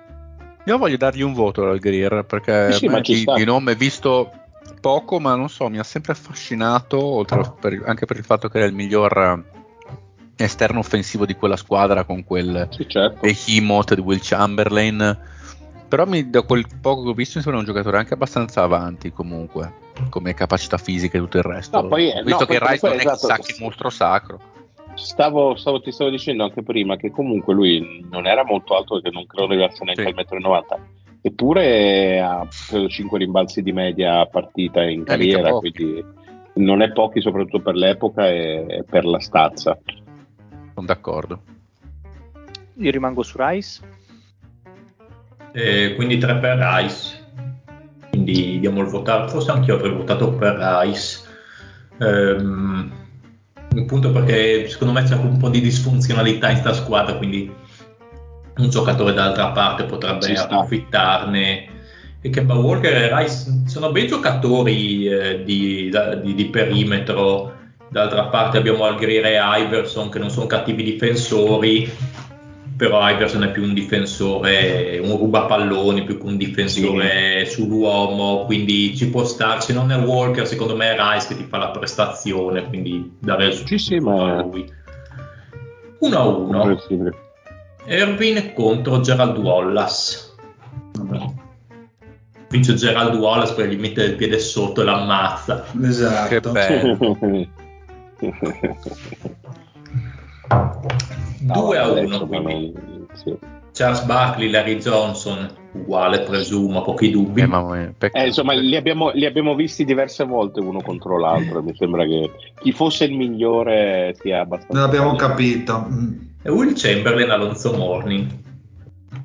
Che, Grande rispetto per eh, Zo, però sì, diciamo che eh sì, non è, non è proprio Siamo- quello di Miami. No, e comunque non- anche quello di Miami contro insomma il miglior Wilt. Mm. diciamo avrebbe fatto un po' fatica, ecco, anche uno dei migliori di lunghi difensori eh, insomma, della storia contro il miglior Wilt. eh, eh, avrebbe passato diciamo, br- brutti 48 minuti, ovviamente li avrebbe giocati tutti Wilt, anche di più se servisse. 4-1 come prima, voto di squadra presumo da fila per tutti, quindi un, un 6-1 come prima. Questa squadra andrà ad affrontare la vincente di New York, Cleveland Cavaliers, e se fosse New York potrebbe essere proprio quella squadra più funzionale a mio parere, che potrebbe magari mettere in difficoltà i Sixers. Eh, quella lì sarà interessante nel caso. Perché anche quelle hanno due belle torri. Eh sì, poi bisogna vedere se ci arriva. Se ci Fatti arriva, affidare. esatto. Vatti tu a fidare di quella squadraccia. Bene, passiamo all'ultima sfida, la parte bassa del tabellone, bassissima. E abbiamo Miami contro i Pacers. Miami hanno Tim Hardaway, eh, Wade. eh, quello non, non junior, per capirci. Dwayne Wade, Jimmy Butler, LeBron e Alonso Morning ancora. E dall'altra parte i Pacers che hanno Mark Jackson, Reggie Miller, Paul George, Schrempf e Jermaine O'Neal. In questa sfida E penso più Lorenzo che sia. E Lorenzo se n'è andato. Se n'è andato, no, aveva scritto che se ne andava. Lorenzo se n'è andato, non ritorna, Non ritorna più. Ci sono, ci Eccolo, sono, ci sono, vai, ci sono, ci sono, vai. sono, eh, Eri andato a lucidare il Rolex? Eh, assolutamente no, a oliare il meccanismo. Ah, sei un mito! Una goccina di olio. Comunque, eh, Che, per cosa che monta, cercavate? tra l'altro? Cosa? Cosa monta come movimento il tuo? Un eh, 33-15. Oh, che seghe! Perché al Sai cosa vorrei fare Ma- adesso, Pat? Un bel bestemmione. Vuoi bestemmiare? Dio? Esatto. Comunque, Ma ci eh, sali di- con 33-15 sul Mortirolo? Eh, no, io sal il mortirolo lo farei con un, tre- con un, con un 33. Con un, scusa, scusa, Questa vita e spingi più che puoi. Più che 33-15 è un rapporto in cui la catena lavora male perché è troppo incrociata. Esatto, ma, ma Eh. è meglio un bel Rolex o un bel Pagani design? Ma eh, torniamo a parlare di, di- di palla, can- di palla nel canestro e di tutto quello che le ruota attorno. Belle Rolex un bel pagare le tasse. È la tua volta, Lorenzo. Eh, non lo so, Miami. sono arrivato a, a Miami, ok, scusa. contro Cavs. Quindi, quindi cioè, è già stata bollita così Charlotte? Tre secondi. Sì. Ma come? Dove sei? Mamma mia, sì. Dove sei, dove sei andato a postare le foto dei tuoi piedi su OnlyFans? No, non posto le foto dei piedi. Quelle della Del retrogino, del retroginocchio. Per chi lavora nel mercato. Il retroginocchio. Comunque, allora, diciamo Miami, Indiana. Partiamo da Miami, che comunque è un quintetto di mm, abbastanza nostalgico, nel senso che c'è una buona dose di anni 90 con T. Hardaway e Alonso Morning, che non è magari l'Alonso Morning di Charlotte, tra l'altro doppia, doppia comparsata per lui nella puntata di oggi. E Alonso Morning quello con i problemi a rene, eccetera, eccetera, tutto quello che è successo, quindi a livello fisico magari non era così impattante come potesse essere a Charlotte, ma comunque a livello proprio di comprensione, forse a livello di, di, carisma, ecco, che sapeva mettere nello spogliatoio, vale tutto, eh, vale tutta la sua presenza in squadra. Non mi ricordo se ai tempi ci fu una discussione se mettere lui o Shaq, perché comunque la storia dei centri di Miami è sempre stata abbastanza eh, relativa. Non abbiamo messo Bosch, abbiamo preferito Morning, forse anche per un discorso più di quello che ha rappresentato a livello proprio di inizio della franchigia, perché comunque Morning è stata forse la prima vera stella che Miami, che Miami ha avuto a livello di peso. Uh, Tim Hardaway e Dwayne Wade è, un, uh, è un, uh, una coppia di guardie che a me piace molto, che si incastra bene, Wade bene o male si incastrerebbe bene con tutti perché sui due lati del campo è esagerato, il primo Wade di Miami, quello del 2006, quello per LeBron era un'ira di Dio, come dico sempre io, il Manni che salutiamo eh, mi cita sempre in questa mia definizione, la migliore guardia stoppatrice della storia, secondo me, quel Wade. Lee, eh, perché è un, un, livello di fisicità esagerato. Eh, Jimmy Butler e LeBron James, comunque una coppia di 3-4, anche lì molto interessante, perché sono super intercambiabili. A livello difensivo questa qua è una squadra che forse Tim Hardway magari farebbe un po' di fatica, però a livello difensivo sono muscoli e centimetri, come piace dire alla stampa, alla stampa locale italiana, al servizio proprio di un, eh, di un quintetto che, che gira bene. Eh, secondo me è una squadra che funziona anche dal punto di vista offensivo perché li vedo abbastanza mh, democratici, cioè non c'è il classico ignorantone, sparatore che, che, si prende i tiri così a cavolo, ma è una squadra che sa passare la palla e sa anche tirare, quindi c'è sia spacing ma anche passaggio. Eh, perché comunque se consideriamo il LeBron di Miami magari non era un cecchino, non aveva le percentuali da tre punti che ha saputo aggiustare in carriera, però era uno che i tiri decisivi li metteva, i tiri dal pareggio li metteva e aveva una, mh, mm, diciamo, era forse il livello massimo tra strapotere fisico e capacità di capire il gioco. Basti vedere cosa fece nei playoff. Magari io ricordo sempre la gara 6 contro Boston, quella al Boston Garden, 45 punti, proprio un dominio sulla partita tecnico-mentale ah, come, come pochi. Quindi una squadra veramente bella e secondo me valorizzata ancora di più dal fatto che a differenza di tante altre, come dicevamo, è stata, cos- è stata costruita in 30 anni, di, 30 anni, di, storia, non di più. Eh, anche il Butler, che magari uno potrebbe eh, considerarlo quasi come eh, forse l'anello debole, perché comunque il Butler di Miami, magari qualcuno potrebbe dire, eh, non è il Butler di, che ne so, di di, di Minnesota o di Philadelphia, però battere di Miami li ha portati in finale, per dire. E secondo me è un, un giocatore fortissimo. Dall'altra parte invece abbiamo un'altra squadra che comunque è giovane anche lei, quantomeno per, per gli interpreti, perché abbiamo il reverendo Mark Jackson e Reggie Miller, eh, che anche lì una coppia che secondo me funziona, forse un pochino carente dal punto di vista difensivo, ma a livello di equilibrio in attacco funziona perché Mark Jackson lo conosciamo, l'abbiamo visto in Indiana, poi visto a New York, comunque grandissimo passatore, penso che detenga il record della franchigia per assist, comunque uno che eh, sa tenere la palla e fa girare i giocatori, cosa che con Reggie Miller funziona. Reggie Miller prima di Curry e Ray Allen è stato il miglior tiratore da tre della storia, eh, avere uno che, che, sa passare la palla e ti sa mettere in ritmo eh, giova molto dal punto di vista offensivo.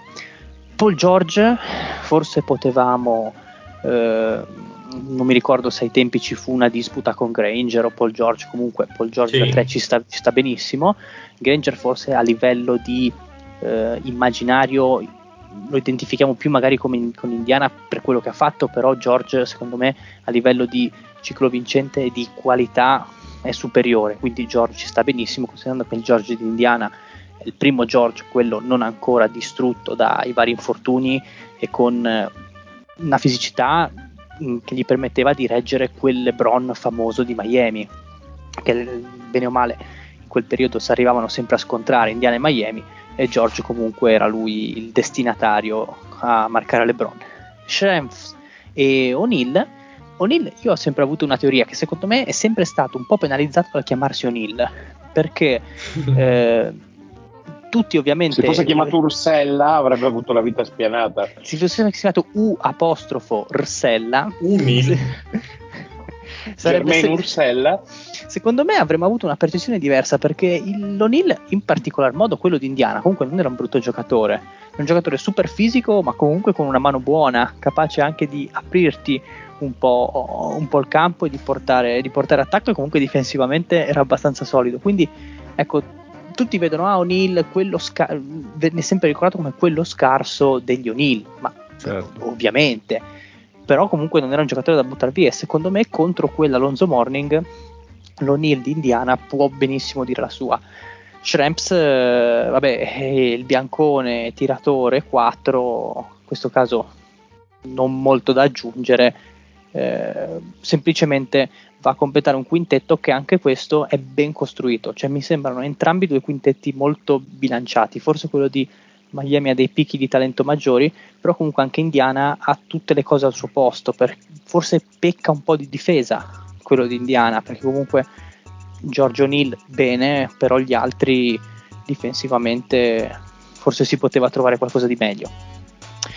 Non so voi che ne pensate. La beata minchia. Sono un poco. Beh, mi pare che a me piace comunque. In generale. E, e Germain O'Neill, eh, vorrei spendere due parole sul fatto che giustamente dice Lorenzo è ricordato come il più scarso degli O'Neill, ma era un ottimo giocatore. E io l'ho, l'ho detestato Boh, per un ma neanche ci anni. fossero 500 di Stonil, cioè c'era un, c'era un Shaq e poi sì, vabbè è arrivato secondo.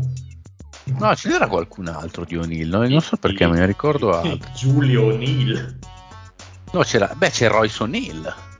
Grande. grande. Ursella O'Neill.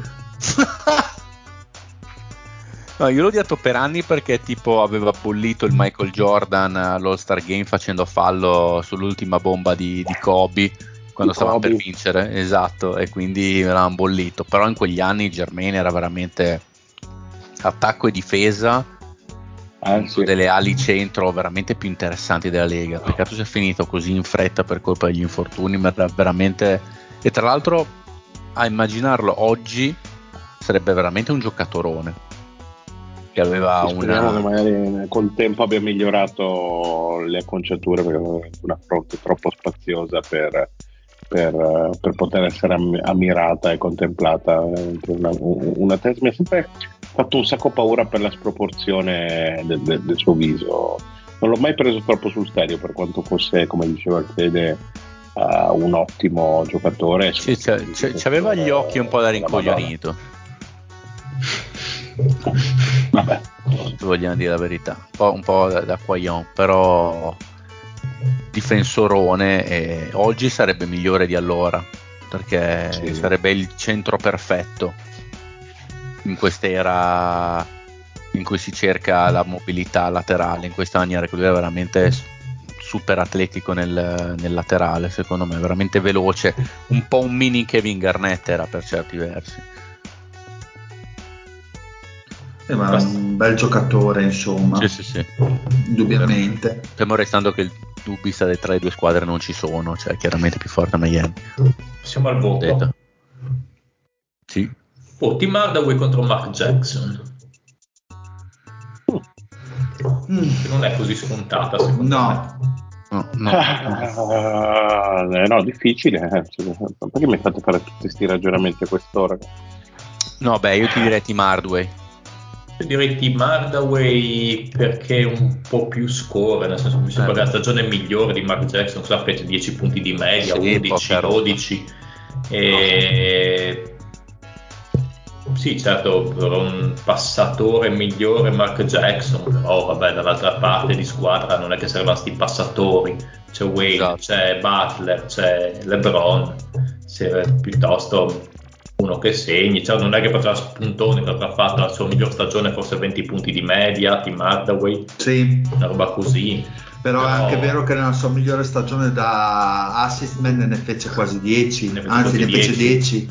Comunque com- contro Mark Jackson anche da quel punto di vista è in linea. È vero che Mark Jackson probabilmente era più un play vecchio stile che metteva in moto gli altri, confronto magari ultimato, ma insomma penso che non è che proprio parta svantaggiato da quel punto di vista, anzi Sì, Tim Hardaway attaccava più il canestro probabilmente rispetto a Mark Jackson che era più, più bianco praticamente un gioco da bianco proprio di quelli, di quelli dei film chi non salta bianco è che è un gioco veramente diciamo poco appariscente ecco sì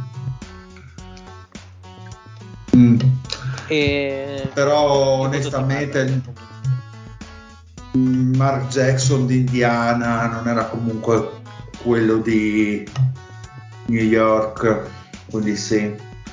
No, no. Francamente Tim Hardaway ha fatto quei tre anni a Miami di assoluta qualità confronto a Mark Jackson che comunque era una fase sebbene poi alla fine l'età sia quella eh, che il Tim Hardaway di Miami comunque ormai era sui 30 quindi sì però ha fatto tre anni veramente 3-4 anni Tim Hardaway di assoluta qualità superiore secondo me a Mark Jackson di Indiana Quindi vado con Hardaway.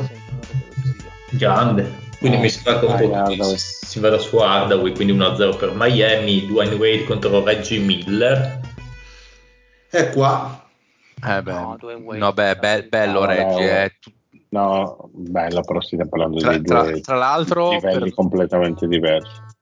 perdonatemi, ne approfitto visto che c'è Reggie Miller in mezzo.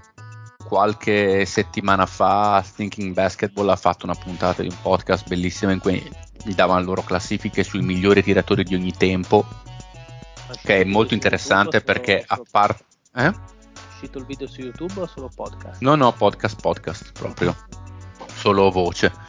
Eh, a parte il numero uno che potete immaginare tutti chi sia, il miglior tiratore di ogni tempo, le posizioni dalla Klay 2 Thompson. alla... il Johnny Davis No, è quello con il miglior rilascio, ma non il miglior... eh, tipo- Ma quelle dalla 2 alla 15 non sono per forza chi voi immaginiate, quantomeno come ruolo. Quindi andatevelo ad ascoltare perché... Più che altro loro Ci- avranno usato tutti i loro modelli Sì, statistici. sì, ci mettono un quarto eh. d'ora soltanto per spiegare più o meno il criterio che hanno utilizzato. Se riuscite a superare quel primo quarto d'ora, poi il resto è interessantissimo. Quindi ne approfitto di andatevelo ad ascoltare perché è veramente una chicchetta, come quasi tutti i loro podcast quando fanno i pazzi sulle classifiche contestualizzano anche Cristo. Ci ho detto, direi nettamente Dwayne Wade. A proposito di classifiche di statistiche, Mario, ma il nostro amico Ghostberry non ci sta dando materiale. Eh, È morto, è morto, è morto, muore tutto. non- di non- non da, da quando ho messo l'alert su- sulla playlist non, non mi caga più neanche di striscio. Mi scriverò in privato. Non c'ha più voglia di fare un cazzo. Starà guardando i di mia. Desire Deep.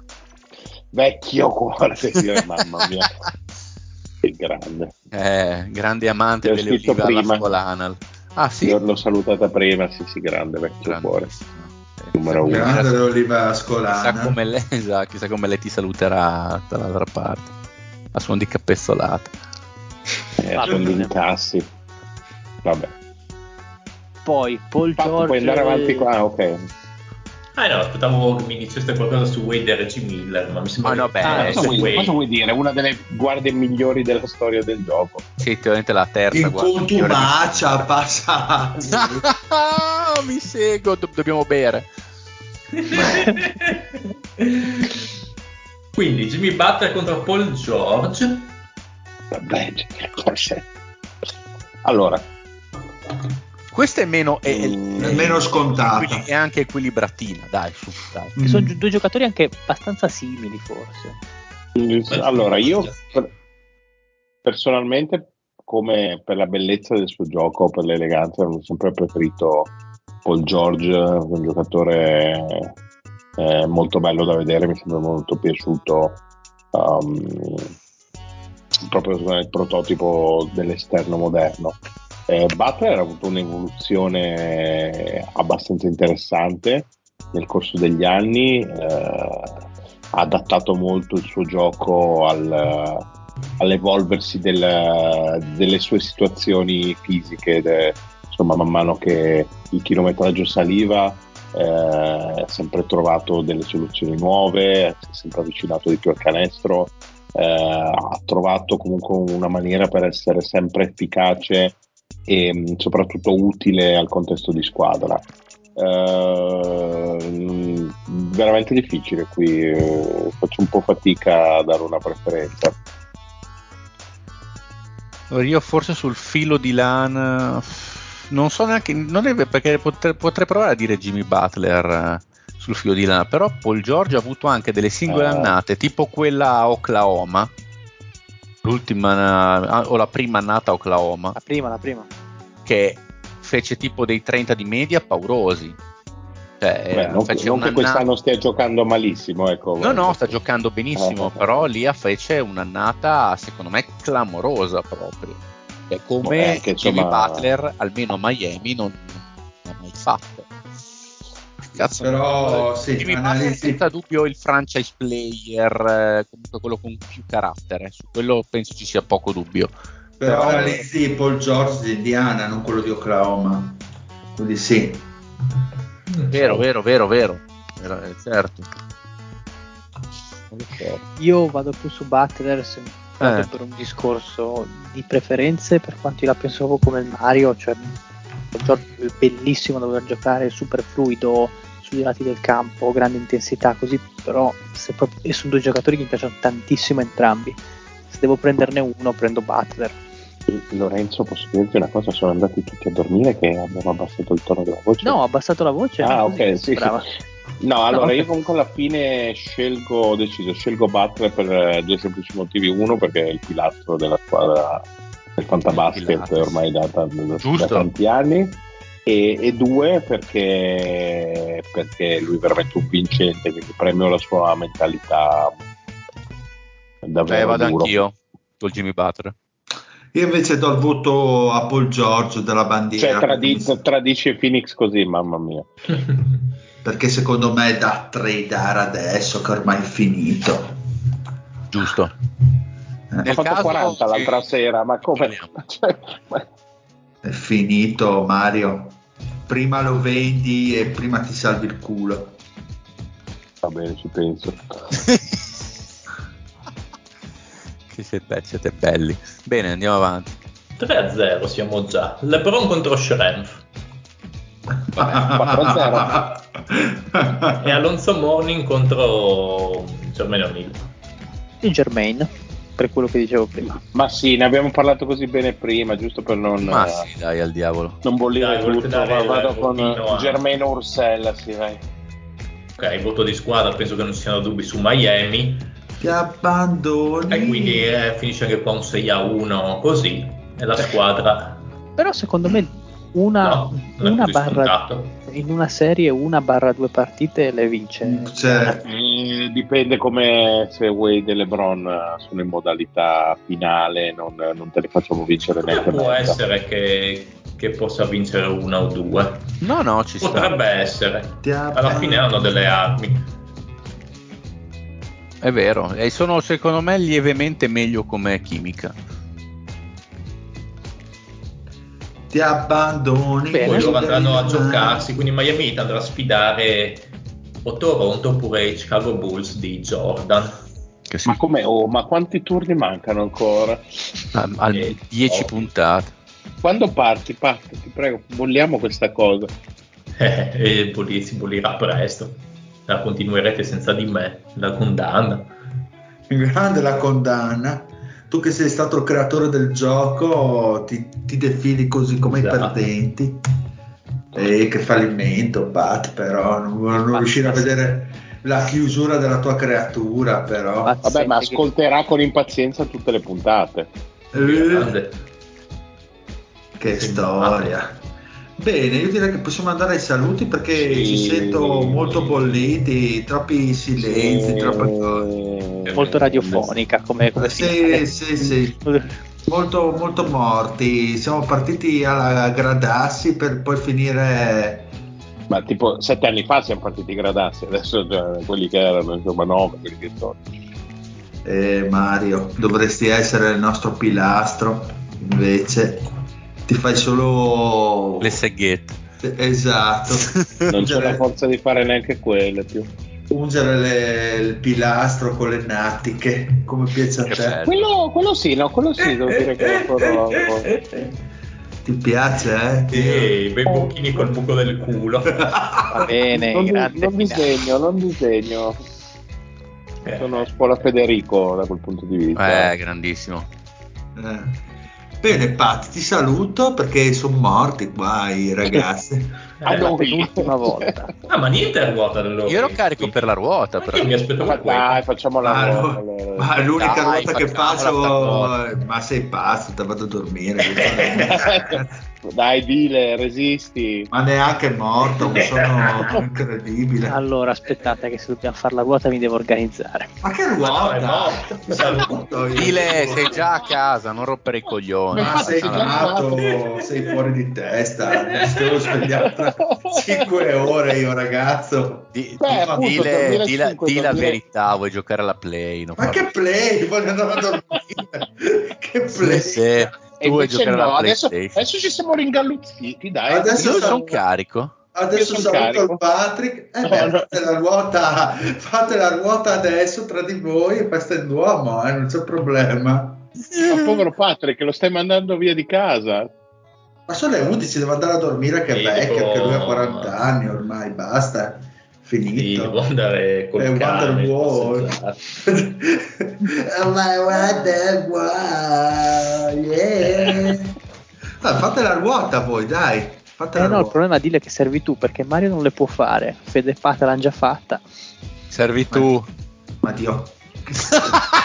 Va bene, Andare a dai, dormire. No, no, no, no, no, sai che regala Più delle perdi tempo a emozioni. lamentarti, più te. Cioè, chi Dai, fai sta ruota, dai, veloce, su, che vado a dormire. Allora, al dile lo facciamo con la ruota anime manga, va bene? Va bene, va È bene. molto facile per lui quella. E quindi il Pat si beccherà la ruota Paperopoli Topolinia. No? Perché?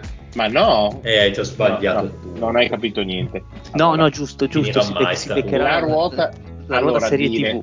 Esatto, la- le ruote serie TV e manga sono, mm, sono sostanzialmente con lo stesso tema. Lui dirà il nome del protagonista principale della serie TV o del manga e voi dovete dire il nome della serie TV o del manga. Quindi per il dire saranno i manga e per il fatto le serie TV. Va bene, ok, Chiaro? perfetto. Chiarissimo. Ma che cazzo dici? Un pollo! Vai. Pronti? Vai, Via. Chi, chi 3, inizia? Dile. 3, dire 3, 2, 1, via. Eren Jäger. Eh, attacco dei giganti. Esatto. Gatsu. Berserk. Esatto. Digli anche la lettera magari, che non so. Stop. Eh, sì, stavo facendo più, più rapida. Comunque c'è ragione, bisogna dire anche la lettera. Via. Eh, C. Passo. Eh, D. Akira Fudo. Eh, passo. Cazzo, e. Sena Koyawakaba. Con la E, passo. Che cazzo è? F. Edward Ehrlich. Eh, Full Metal Alchemist. Esatto. G. Jintoki Sakata. Passo. H. Gon Frex. Passo. Freaks. È più difficile con i nomi dei protagonisti. Vai. Stop al tempo, scusa un attimo. Eh. Mi piace tantissimo. Mi piace tantissimo l'insicurezza con cui pronuncia i nomi. Eh, Io non ce la posso fare. Dovrò- Eh, se prima era una, una cotta cacata, che cazzo hai detto? Sei più pulito del dire, ma com'è possibile? Ma era solo andato a prendermi al volo mezzo litro di limoncello che non, non posso affrontare questa roba da sobrio. E non so se ti basta, eh. Ehrlich. Che cazzo è? Cosa presenta il TC2 Yasonari Ehrlich? Oppure un difensore del Sassuolo. E mente Moon. Pronti? Vai, vai. Allora, 3, 2, 1, via. I. Kagome Igurashi. Inuyasha. Ok, esatto. O eh, L Ogami Itto. Passo. M Izuku Midoriya. E la Madonna, passo. N Shinji Ikari. Con la N Shinji, Mm. passo. O Vamo. Saitama. Eh, One Man Punch. Esatto. Oh, Eh, sì. P Emma. PM, passo. Q Futanari Uesugi. passo. Futanari. One Cats Man. Ma è Futaru, ma chi è Futanari? L'ho fatto apposta, volevo mettere un po' di. Futanari. Oddio, crepo sul futtanari. Questo l'ho fatto apposta, volevo dare un po' più di pepe. Bravo, ok. Enzo, mi sei piaciuto. Ehm, siamo rimasti R, alla- R. R, R. R, eh, Joe Yakubi. Rocky Joe. Esatto. S, Anamichi Sakuragi. Slam Dunk. Esatto. T, Kenji Endo. Eh, passo. U, Kirie e Shuichi. Passo. V, Thorfinn.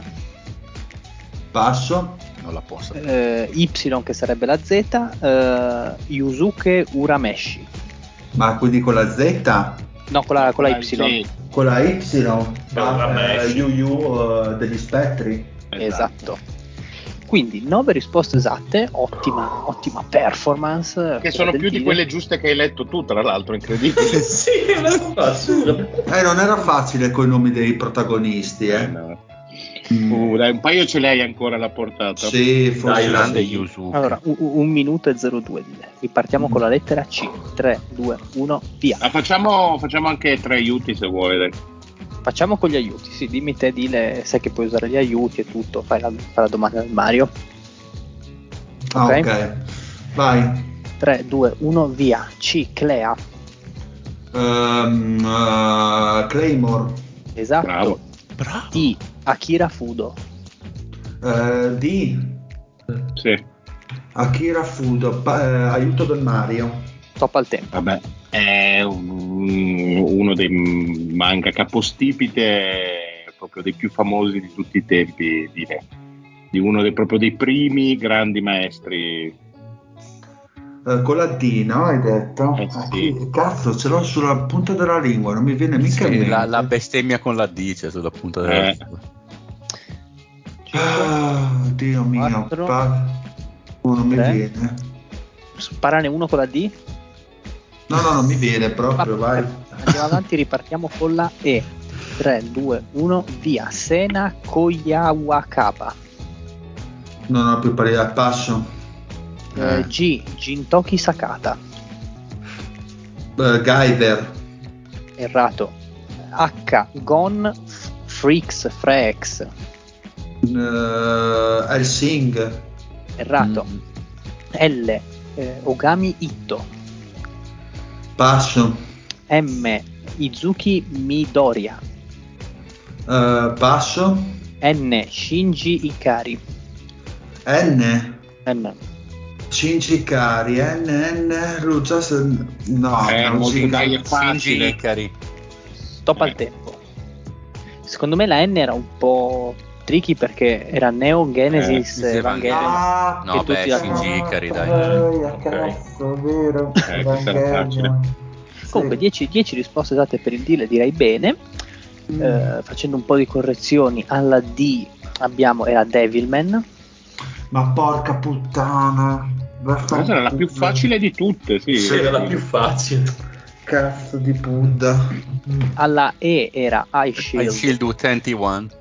Esatto. Mai, mai, mai visto, mai. Eh no, è un bellissimo bello, manga Popona. sportivo sul, sul football americano, veramente Molto divertente. bello. Molto bello. Grande sul football americano. Sì, sì, bellissimo. Mai, mai Cioè, sui college, gia- su- anzi sulle high school giapponesi strapiene di pubblico per il football americano, una cosa Belli- assolutamente impossibile. Bellissimo. Però, per- però mh, davvero un bel manga. Anche perché il disegnatore poi è Murata, quindi uno dei migliori in assoluto. Lo stesso di One Punch Man.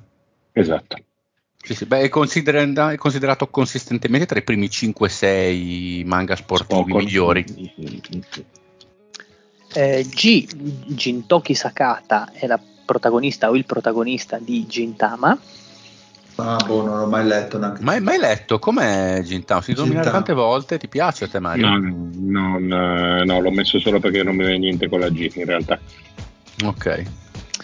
Alla lettera H, Gon Freaks o Frex. Hunter. Hunter. Freaks, Hunter Hunter, Ah, ok, mai letto Hunter Hunter. quindi. capolavoro. Capolavorissimo. Alla lettera L, Ogami Itto è il protagonista di Lone Wolf and Cub. Esatto. Ok. Grande, grande- grande classico. Alla Mm. M, Izuku Midoriya lo o la troviamo in My Hero Academia. Lo, sì. Ok. Ah, sì? Lo, sì, sì. Chi era, scusatemi? Izuku Midoriya. Il protagonista. Ah, Mido- ah, che io l'ho sopra- sempre chiamato Midoriya nella mia testa. Sì, sì. Che, che probabilmente la com- pronuncia corretta, sì. Ma non è detto, eh, però so il cazzo. no, no, per perché il giapponese Izuku. non ha l'accento sulla seconda. Vabbè, comunque, Non hanno gli Sì. accenti i giapponesi. no, co- co- come, come anche il cazzo modo qua. di far Eh. cadere la voce. Ci sarà Izuku Midoriya, porca ma... Eh? Comunque, eh, vabbè, è Neo Genesis Evangelion con Shinji Kari. eh, alla P, Emma. Questo non era semplicissimo. eh. The Promise Promise- Neverland. Promise Neverland. Mai letto? Poi alla T abbiamo eh, Ken- Kenji Endo Che per, per 20th Century Boys. Questo Urasawa lo Merda. anch'io. Merda, Eh. Gendo, porca troia. Alla U, Kirie e Shuichi. Anche qui con la U non è che c'erano tantissime alternative. Siamo andati sull'horror. protagonisti di Uzumaki, che tra l'altro è il nome di nostro Vate, nostro, nostro mentore, diciamo che ci ha accompagnato momenti, Ah. in momenti leggendari. E certo, Tsubaki Ken. Alla V Mm. di Verona, Thorfinn, Finland Saga. Finland Eh, Saga, certo. esatto. Quindi 10 di punti per il Vabbè, che non nonostante, nonostante Lorenzo, incredibile. adesso Pat che fa tanto il... No, io farò peggio perché quei nomi non me li ricordo mai. I nomi. Pat, tu, con, te Ah, è parliamo di serie, con te parliamo di serie tv quindi prendiamo un bellissimo volo sull'Oceano Pacifico e atterriamo principalmente in Inghilterra in, eh, negli Stati Uniti Fatta anche per te non c'è la Z, ma c'è la J. No. Cioè, ma Ma perché non non c'è c'è la Z? Non, non trovavi niente con la Z? E mi piaceva l'idea di farne due Ah, ok. uguali con questa cosa. No. pronto Pat? 3, Sì, dai. 2, 1 via Eh, A Sydney Bristol American Horror Story. errato B Walter White. Passo. Eh, C Hank Moody Uh, Californication. esatto D Matt Murdock Da- Daredevil. esatto E il dottor Mark Green Eh, ER. esatto F Monica Rachel Phoebe Friends. Joy esatto G Serena van der Woodsen Gossip Girl. esatto H Frank Underwood H. Frank Underwood. Oh porca, passo. Ah, posso Eh, chiedere l'aiuto? Non so. Boh, Vabbè, dopo, passo, dopo. dai. dopo I Carly Shay Passo. Eh, L Jack Shepard Ah. Passo. Eh, M Earl Heike Passo. N Pablo Escobar Narcos. esatto O Biancaneve Passo. P Michael, Michael Scofield Con che lettera? Con P di P. Palermo Passo. Q Beth Harmon, Harmon Passo. Eh, R Max Evans Passo. S 11 Ehm, passo. T Dale Cooper Passo. U Roberto Di Stefano Un posto al sole. Bella pensata, bella pensata. Bello. Bravo. Sbagliato, ma bella pensata. Aver dato un Grande punto per dalla, dalla giuria artistica Ci stava, ci stava tutto. No, no, mo- ma in realtà è una delle migliori risposte. Tre, Porca due, Questo era la- il roster dell'Argentina dei mondiali degli anni 50. 3, 2, 1, via. Eh, v. Ragnar Lothbrok. Uh, Vai, vai. Oddio. Eh no. Veloce Patrick, scade il tempo. Vikings. Esatto, Y. Sheldon Cooper. Ehm, Young Sheldon. Esatto, stop al tempo. Eri partito alla grande, avevi fatto un filotto esagerato, ti sei Vero. arredato sulla, sulla seconda metà. Otto risposte esatte. Quindi sei ancora, puoi nella, scia, sei ancora nella scia del dire. Pronto? Sì, ho sempre tre aiuti, no? In caso. Puoi chiedere Sì. gli aiuti da adesso. Ah, ok. Ok, 3, 2, 1, via. A. Sidney Bristow. passo. B. Walter White. Passo. Eh, cosa c'è? H. eh, Frank Underwood. Aiuto.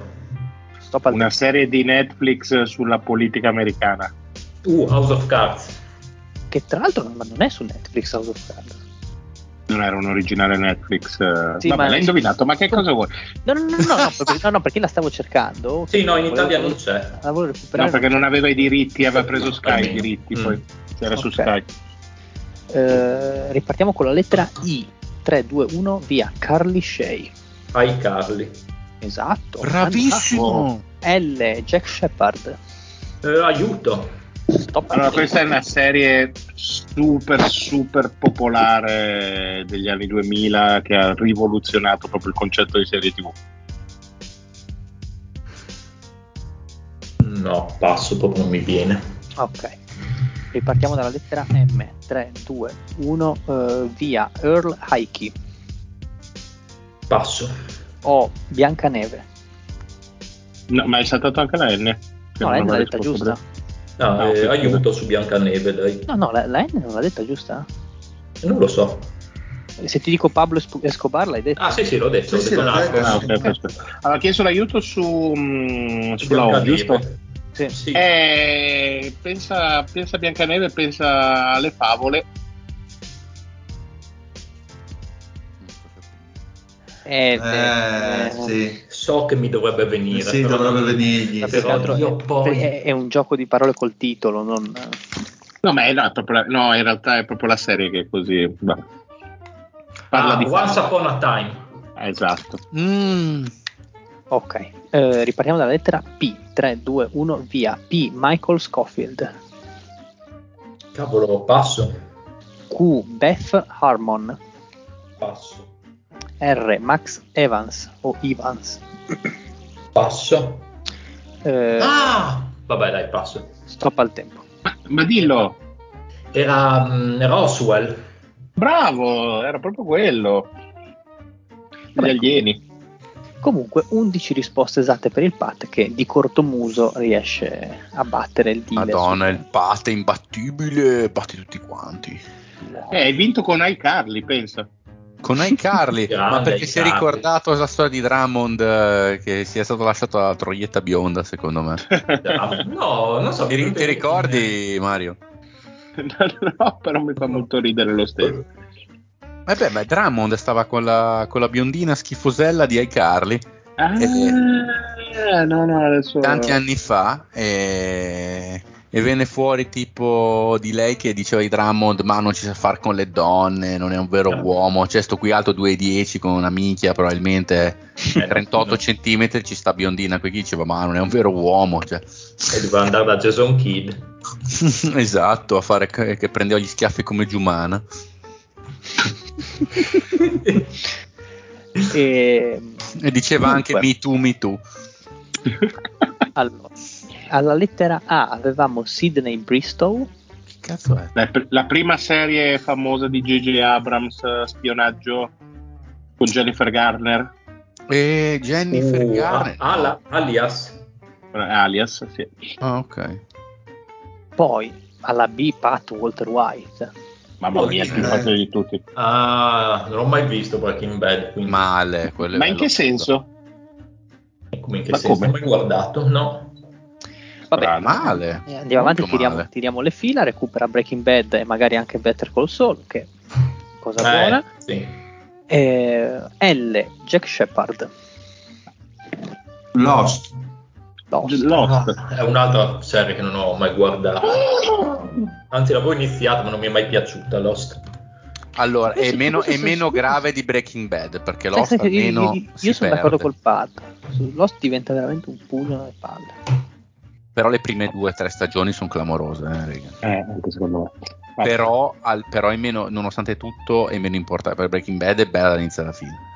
certo. Mm. Eh, M. Earl Heike. Per la risposta nella domanda, esatto. Esattamente. P. eh, Michael Scofield. Come va, Gamberone? Prison Break. Prison Break, che tra l'altro è un gran finocchi il Michael Scofield. Eh, un po'. È, Uh. è giù, è giù nel pozzo dei finocchi.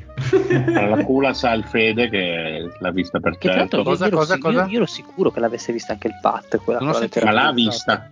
Beth, Non ho sentito. Cosa? Beth, eh, Beth Harmon. Ma io boh, mi ricorda qualcosa, ma non mi viene in testa. Eh, Sì, una serie tipo del 2020, Pat. È uscita durante il Covid, mi sembra, ne Eh. parlavano tutti. Ah, beh, è la regina degli scacchi. Queen's Gambit. Cazzo, The Queen's Gambit. pensato. Porca troia. E mi suonava il nome, ma non riuscivo a, a piazzarlo. Eh, qui Allora- devi saperlo in inglese, eh, però, perché Eh, sì. Mm. se uno l'ha visto in italiano, com'era? Pat guarda solo l'avevo visto la in regina inglese, degli scacchi. Mi veniva Ah, in mente, st- sì, mi stavo passando un po', mi veniva in mente streghe, sai, quel, quell'attrice Ah. che c'erano in streghe, poi non, non riuscivo a, a mettere sta Harmony in... Eh, andando avanti, Max Evans, hai detto giustamente, protagonista di Roswell. Roswell. Alla. S, alla S Ah, una io roba super incredibile, Roswell, una roba Sugli alieni, eh, cioè una roba, un teen drama sugli alieni, incredibile. Sì, una roba bruttissima. Non so un cazzo di cosa sia sta roba. No, boh, ma è roba di tipo vent'anni fa. alla S io Sì, una roba- quando ancora, i, ancora i, i protagonisti non si baciavano, ancora, era ancora tabù. Bravo. S11 Eh, cavolo, 11 era Stranger, Stranger Things, Things. sì. Stranger Things, sì. eh, che io non ho mai visto, tra l'altro, non mi ha mai Non ti attirato. Sì, ma anche niente. tu sei stronzo. Però. Ma- ma- bene, non ti perdi niente. ma mai Una detto niente. Eh, alla T Dale Cooper, io questo Questo è pensavo- grave, questo è grave. Questa Pat questo è pensavo grave. che la sapessi agile. The Big Bang. Big Bang Theory del Cooper. Ma, ma cosa state dicendo? E Twin Peaks? Ah, con Ah, Peaks, wow, serie che mi fa schifo. Non l'ho mai visto. Ah, cazzo del Cooper, sì. Eh, alla lettera U Roberto Di Stefano, che non è un calciatore degli anni 50. Vedete se qualcuno Era, lo sa? era uguale. No, beh, che è un, è un nome reale, no? Cioè un personaggio realmente esistente. Famosa serie italiana. Roberto Di mafia. Con Miriam Con. Leone. Eh, C'è Miriam l'unica Non c'era Milian, non c'era Milian Reone. ma aspetta, c'era? aspetta. Uno mattina, Sì, Con Raul Bova. Ultimo. Ultima. una bomba. Eh, sì. L'unica serie sulla mafia è la piovra. Grandissima la piovra. La piovra. Ora piango per la morte di Michele Placido. Spoiler, forse non lo dovevo dire. È morto Eh, no, Michele Placido. No, ma nel- nel- nella serie, dicevo, il personaggio. Ah, vabbè. Pensavo nella vita reale. Quindi il Pat vince anche questo, quindi vince anche questo giro, si porta a 6 punti in classifica, quindi lascerà tutto sul più bello. Grande, come hai fatto ad avere 6 punti se ho fatto due ruote? Eh, 3, punti a ruota. Ah, Eh. eh, queste ruote danno più punti. No, vabbè, perché Eh poi sì. c'è il pareggio. Sì. Eh, ok. Una novità di quest'anno. Comunque non vedo l'ora di riascoltare la, la puntata per risentire Lorenzo che legge i nomi in giapponese eh, in loop proprio, me lo metto come, come sveglia la mattina per darmi il buongiorno e la Comunque, carica. comunque io voglio in questo caso farmi un, un'autolode. Eh, che- Cantolode, dicevi tacca hanno caccata. Cantolode. Però, però c'è da dire che rispetto alle, eh, alla settimana passata molte meno sval- svalvolii e strafaccioni. Questa volta è stato un conduttore eccellente. Bravi, ma Ah. grandissimo. Incredibile che tu riesca a parlare con il tuo stesso pene in bocca, tra l'altro. È incredibile.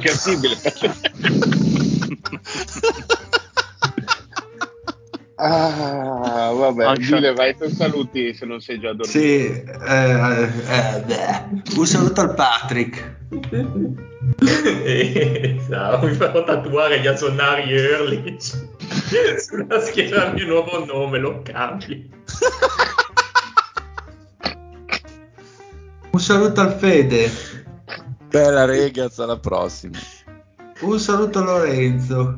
Buonasera a tutti, anche a quelli che riescono a fare podcast in condizioni di voce Pietro. complicate. Un saluto al Mori- Marione. Ah, io, io- io- io- ho perso il lume della ragione, scusate, ma buonanotte a tutti. E adesso il Dile va proprio in Giappone perché mi tira una bella cacata. Un saluto anche da Dile e alla prochaine. Alla Froshem? Esatto, alla prochaine. Alla prossima frociata! Oh yeah! Natasha from St. Petersburg, she was a trapezist. Ralph Vladimir from Chernobyl,